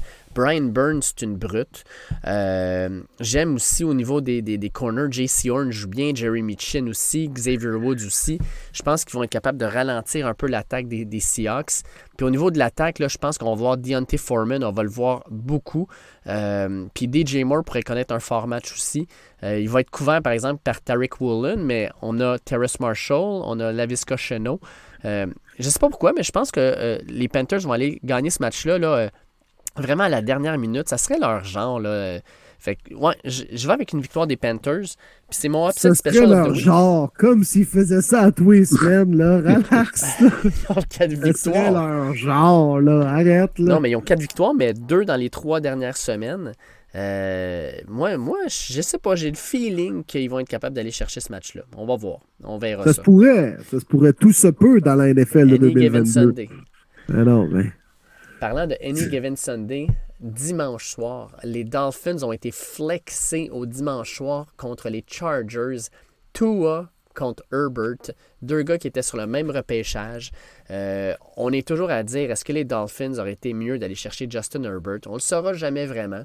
Mais gros, gros, gros match pour les deux équipes. Les Dolphins doivent gagner ça pour essayer de gagner encore une fois la division. Les Chargers doivent gagner ça pour rester dans la course aux séries. Ça va être un énorme match, messieurs. Je sais pas pourquoi, mais je pense à quelqu'un là, vraiment particulier qui doit saliver et qui doit tellement hâte de voir ce match-là entre Tua Tagovailoa et Justin Herbert pour dire « Je vous l'avais dit, c'était lui qu'il fallait prendre. Ça commence-tu par Alain puis ça finit par Poupard? hein? Euh, Ouais, première lettre de son prénom, A, puis euh, ça finit par l'In. Ouais, ouais, je pense ouais, que oui. Hein? Ouais, c'est pas ça. Ben, c'est cool, c'est cool qu'avec Flexi la rencontre. Puis honnêtement, ça m'intrigue moi aussi. Je veux voir un Tua contre Justin Herbert pour la première fois. Euh, je pense qu'on peut avoir un bon match. Par contre, pour moi, la grosse différence, c'est euh, le coach, tout simplement. Tu prends qui McDaniel ou Staley, ça répond à la question. Victoire des Dolphins. Ouais. C'est le genre de match que les Dolphins doivent gagner. Contre une bonne équipe. On vient de perdre contre les Niners. Euh, mais tu sais, si les Dolphins veulent sont bien placés pour les playoffs, puis ils ont même le talent sérieusement pour peut-être faire une ronde, deux rondes de playoffs. Mais ils doivent gagner ce genre de match-là. Puis euh, c'est bien beau, euh, Tyreek Hill, Jalen Waddle, d'impliquer Tua là-dedans, mais ils ont une bonne défensive également. Puis ils doivent compliquer la vie à Herbert en partant par la euh, D-line que je trouve excellente, même depuis l'arrivée de Bradley Chubb. Euh, Christian Wilkins est très bon également. Il faut compliquer la vie de Justin Herbert. Et sais, pas par le pointage nécessairement, mais au niveau des deux unités, d'avoir une victoire convaincante chez les Dolphins, ça démontrait à tout le monde qu'on est là for real, puis ils ont le potentiel vraiment, mais c'est le genre de match qu'ils doivent gagner, qu'on n'a pas d'hésitation après la game. Comme, ouais, les Dolphins, c'est une bonne équipe. Genre de game qu'ils doivent nous performer. Hmm. Je vais prendre les Dolphins moi aussi. Euh, les Dolphins ont besoin de ce match-là, puis la défensive des Chargers est absolument atroce. Euh, je vois Tyreek Hill et Jalen Waddle avoir un match fort, fort productif. Euh, surtout avec la façon dont Tua joue ses matchs. C'est un three-step drop, première option, deuxième option, on lance le ballon, ça sort rapidement, c'est précis. Je pense que les Chargers ne seront pas gardés ralentir. Fait victoire des Dolphins. On termine ça Monday Night Football alors que les Patriots s'en vont en Arizona. D'ailleurs, on a eu euh, quelques commentaires de certains de nos auditeurs qui disaient ça fait du bien, ça fait du bien une semaine où Arizona ne font pas euh, nous font pas un match de merde, nous déçoivent pas. Euh, était en bail. Euh, mais là, on se retrouve avec un match là, vraiment. Patriots, s'ils veulent faire les séries, ne peuvent pas perdre ce match-là. Surtout contre les Cardinals qui ont une fiche de 4-8. Puis je pense que pour les Cardinals, on peut déjà dire que les séries, ce n'est pas une option. Euh, est-ce que vous voyez les Patriots gagner ce match-là? C'est. Ça peut être bon, mais ça m'intrigue. Oui et non, on dirait ce match-là. Hein? Ouais. C'est deux équipes qui cherchent pas mal. Hey, je pensais à toi, Dave, d'ailleurs, le méchant beau duel d'entraîneurs. Hein? Je sais pas de quel côté tu penches. Ah, écoute, Matt Patricia ou Cliff Kingsbury. Colin. Hey, c'est dur. c'est vraiment dur. Parce que t'en as un qui est comme euh, de la merde, puis de l'autre bord, t'as un gars qui ressemble à du vomi. ouais, c'est ça. Mais t'as Dog Vader en, coton ouaté d'un côté. Et voilà. Et c'est la grande différence. Ouais. Vais y aller avec les pattes pour ça, moi. Et voilà. Mais il va avoir beaucoup de points marqués. J'ai l'impression que l'offensive des Pats va quelque peu débloquer. Puis on va avoir droit à un genre de 28-26. Quand tu veux dire débloquer, moi je pensais que tu allais sortir un 13-10. non, non. Victoire des Pats avec une belle performance de l'offensive. Les Cardinals pour moi, messieurs. Oh. Diop. Diop connaît une bonne saison. Il a commencé un petit peu plus tard, évidemment, à cause de sa suspension. On joue à domicile, on vient d'une semaine de congé. Euh, Murray a en masse gamé à Call of Duty. il est prêt à, lâcher un petit peu sa manette puis à jouer sur le terrain. Puis, euh, ouais, c'est ça.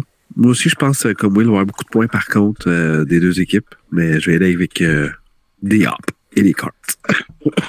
Moi, je vais y aller avec les Pats parce qu'il y a une chose que Bill Belichick euh, est capable de faire, c'est de regarder une équipe et de dire je vais enlever la meilleure option de ce match-là. Puis la meilleure option, c'est quoi? C'est Diop. Fait que j'ai l'impression qu'on va mettre deux, trois gars dessus sans problème. On va leur dire nous, là, on protège justement. on va peut-être mettre les safety high, on va aller peut-être les doubler, les, les, receveurs. Puis on va dire essayer de courir le ballon sur nous autres avec James Conner. Ça nous intéresse pas tant que ça de le checker. Puis Matt Juden, là, qui est euh, un candidat à, Defensive Player of the Year. Je pense qu'il va avoir un très, très, très gros match. Je vais avec les Patriots dans un. Moi, je, moi, je le vois comme un match qui va peut-être être plus serré, puis peut-être même un petit peu bas pointage. Euh, surtout que là, avec ce que nous a dit Mac Jones, euh, tu sais, running game sucks. je suis pas si sûr que ça. Puis avec Matt Patricia, qui est coordonnateur offensif, je pense qu'il va. Il était dessus, lui. Hein. On l'a vu avec les Lions aussi. C'est un gars qui a pas l'air d'un gars qui, écoute ce qui se passe autour de lui, mais il a, a, une idée claire, puis fixe dans la tête, puis il la suit, même si ça l'amène directement dans le clos. Euh, on va y aller avec ça. Puis je suis content, Martin, que tu aies pris les cards parce que jusqu'à maintenant, toi puis Will, sur les 12 premiers matchs, vous aviez exactement les mêmes prédictions. Plate de même, les gars, sincèrement. Fait que ça fait du bien d'avoir une petite différence au moins. Mais là. on, on regarde pas ça, on y va vraiment avec nos choix nous-mêmes. Ah non, c'est ça. Toi, tu changeais ton fusil d'épaule en fonction de nos choix à nous, là. Ça fait. Ça fait un peu putain, là. Oh, hey, hey, hey, hey, hey, Check bien ça, là. Moi, je suis pas si loin que ça de toi, malgré tous mes choix non, différents. ben, moi, j'ai suivi Marty parce que c'est le king entre nous trois. Je comment Marty va stealer, moi, il va aller stealer, moi aussi. M'a fait un gros, m'a faire un gros trou avec Dave, et après ça, on l'attaquera à la semaine 17. Ah ouais, ben, t'es- t'as même pas pris ta propre équipe, Dave. Voyons donc. Ben ouais, mais écoute, je me suis dit, avec les Vikings, j'ai peut-être une chance d'aller les chercher, mais je suis d'accord quand même que. J'aurais aimé ça prendre les Lions bleus, mais là, vous les prenez T'as encore là. le choix. T'as encore le choix, là. Moi, non, je vais, je je regarder les vrai- Vikings. C'est un vrai prof de maths. hein. Tout ce qui check, c'est les Ouais, stats, ouais, les papiers, les, les probabilités de chance oui. de gagner. tu sais. C'est Dave. Les calcule tout à l'avance. C'est un gars pas des de chiffres, là. cœur. Hein? Le feeling. Connais ça, là, le feeling. C'est une question de feeling. aïe, aïe, aïe. Bon, écoute, euh, j'espère que je vais avoir une bonne semaine parce que sinon, je vais en entendre parler. Oh là là là là. Oh que oui. Oh que oui.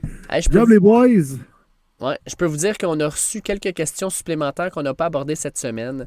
Euh, Joël Chevalerie, euh, je m'excuse, on- ça fait deux semaines de suite, mais tu nous as posé c'était quoi nos- nos- notre top 5 des équipes? Euh, on va peut-être faire ça à l'approche des séries éliminatoires. là. Euh, il nous reste une coupe de, jours, une couple de semaines. Euh, Patrick Larochelle nous a demandé est-ce que Odell Beckham va jouer cette saison? Il est toujours pas signé, mais j'ai bien l'impression que oui. Non, Ma réponse, c'est non. Oh! Non, exact. Dossier clos, là. Ça n'a pas marché avec les Cowboys. Euh, c'est, les examens médicaux n'ont pas été concluants. Maintenant, écoute, la saison se termine, là. Ben, Il c'est n'embarquera pas dans le wild card week-end, là, Odell, là. Mm. Ben, c'est ça. Moi, je pense qu'il est prêt mi-janvier. Mais C'est parce que c'est quelle équipe niaiseuse que tu, en playoff, tu vas mettre un OBJ première fois en un an sur le terrain. Avec Si ton les équipe, Chargers euh, font une série, ça me surprendrait pas. Ouais. Ouais. Non, moi, je pense qu'Odell, on le verra pas en 2022. Puis, hein, tabarouette, c'est un peu plus grave que ça.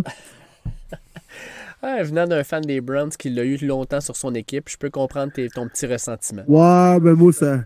La, haine envers OBJ remonte à plus loin que ça. Ouais. Ouais, puis on a reçu des questions NCA, puis on en a parlé un peu les boys. On va sûrement euh, aborder ça la semaine prochaine euh, pour deux raisons. Premièrement, parce que la semaine d'après, à partir du, du 16 euh, décembre, vont commencer les bowls. Fait qu'on va pouvoir en parler un peu. Mais aussi parce qu'on va recevoir notre invité Mathieu Bergeron.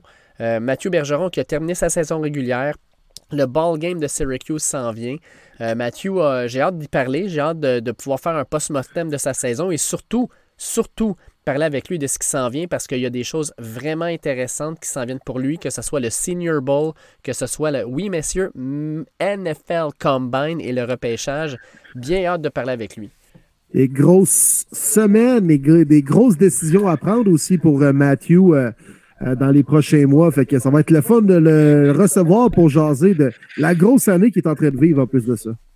Ouais, absolument. Ça va être un super gros show. Fait que c'est là, je pense qu'on va aborder un petit peu des trucs de NCAA, là, si les gens euh, ont le goût d'en parler, là, évidemment, avec Dave, notre expert, là, sur le panel.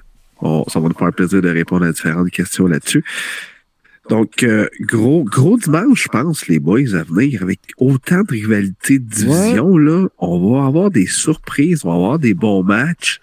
Euh, on va être euh, quoi le 11 décembre, on s'en vient mi-décembre? Ouf, le gros football s'en vient pas à peu près. Ben je m'attends à un bon dimanche les gars honnêtement là. Ouais. Puis rapidement, un gros merci à NFL Fans du Québec d'être avec nous dans cette belle aventure-là, de nous supporter, de nous faire une belle visibilité.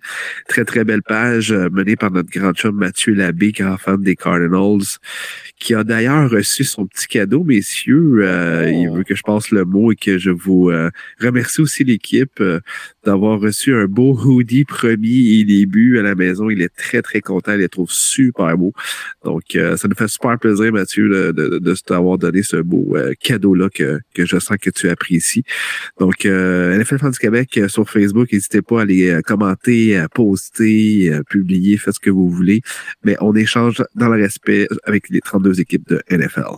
Yes, puis merci de croire en nous puis de nous euh, sup- supporter à premier début. Puis si vous êtes intéressé peut-être par un petit hoodie là, avec notre logo puis tout ça, puis euh, écrivez-nous, écrivez-nous, on va peut-être essayer de vous arranger ça. Alors, euh, le, mot, le mot est passé. Puis euh, les boys, on remercie également à tout le monde qui nous écrivent semaine après semaine pour nous envoyer des questions que tu compiles judicieusement, mon Dave. Yes. Alors, merci vraiment de nous suivre. euh, plus nombreux de semaine en semaine. C'est incroyable, c'est motivant, même les boys, de, de vous retrouver les mercredis soirs pour faire un podcast. Alors, euh, merci vraiment du fond du cœur. 100% d'accord. Puis, comme le mathématicien que je suis, je reçois les questions et sans émotion, je les classe par équipe. Tranquille. non, sérieusement, un énorme merci. Puis, euh, on entend parler de notre podcast un peu partout. Le monde nous accroche. Hey, je tripe sur ton podcast. C'est vraiment le fun. Euh, pour nous autres, c'est notre paye. Littéralement, c'est notre paye d'avoir ces commentaires-là, de discuter avec vous autres de football. C'est notre passion. C'est pour ça qu'on fait ça. Euh, continuez à nous écrire, continuez à nous encourager. Puis pour nous, ben, le privilège, c'est d'être dans vos oreilles euh, pendant la semaine à des moments clés de votre journée, que ce soit pour décompresser, faire le ménage, conduire votre char dans le trafic, euh, simplement décrocher de ce qui se passe de votre vie tous les jours. Privilège d'être là, puis on apprécie à toutes les semaines d'être ensemble, puis de partager notre passion avec vous autres. Yes, sir. D'ici là, les boys, bon football. Yes, bon Ça dimanche. commence avec un duel entre les Raiders et les Rams. Wow! Ça commence peut-être pas bien, ça finit peut-être pas bien la semaine 14, mais euh, On a quoi de pire entre les deux. le lunch va être bon pareil. On a, on a deux tranches de pain blanc, mais on a du Christy de bon ballonné dans le milieu. Ah oui. Ah non. Jambon forêt noire. Là. Jambon forêt noire. Là. Ah ouais. Jambon, forêt noire, dinde buffalo, Prosciutto. fromage. Ah ouais, pour vrai, là. On va Ton pain va être un peu sec, OK? Mais c'est pas grave. C'est Ouais. ta protéine que tu as besoin. Let's go. Tu vas manger. Parce que le pain est sec, il vient de la boulangerie Mayfield. Hey, on peut pas finir mieux le podcast que ça. Euh. Les Puis boys, ça fait brûlé un peu par Cliff Ah, Kingsbury. non. C'est bon. Puis désolé Ah, à tout le monde pour ma voix euh, malade. euh, pas agréable dans vos oreilles. Je suis désolé. que ça sera Ouais, pas de ça même la semaine m'a prochaine. vraiment tanné toute l'émission, là. Non, Je te niaise, Ben, repose-toi bien. Puis, hey, thank you, Dave. Thank you, Marty. Toujours le fun de faire ça avec vous autres. Merci, les gens, à l'écoute. Bon football. Bon football. On se retrouve la semaine prochaine. Yes. Bonne semaine 14 à tous.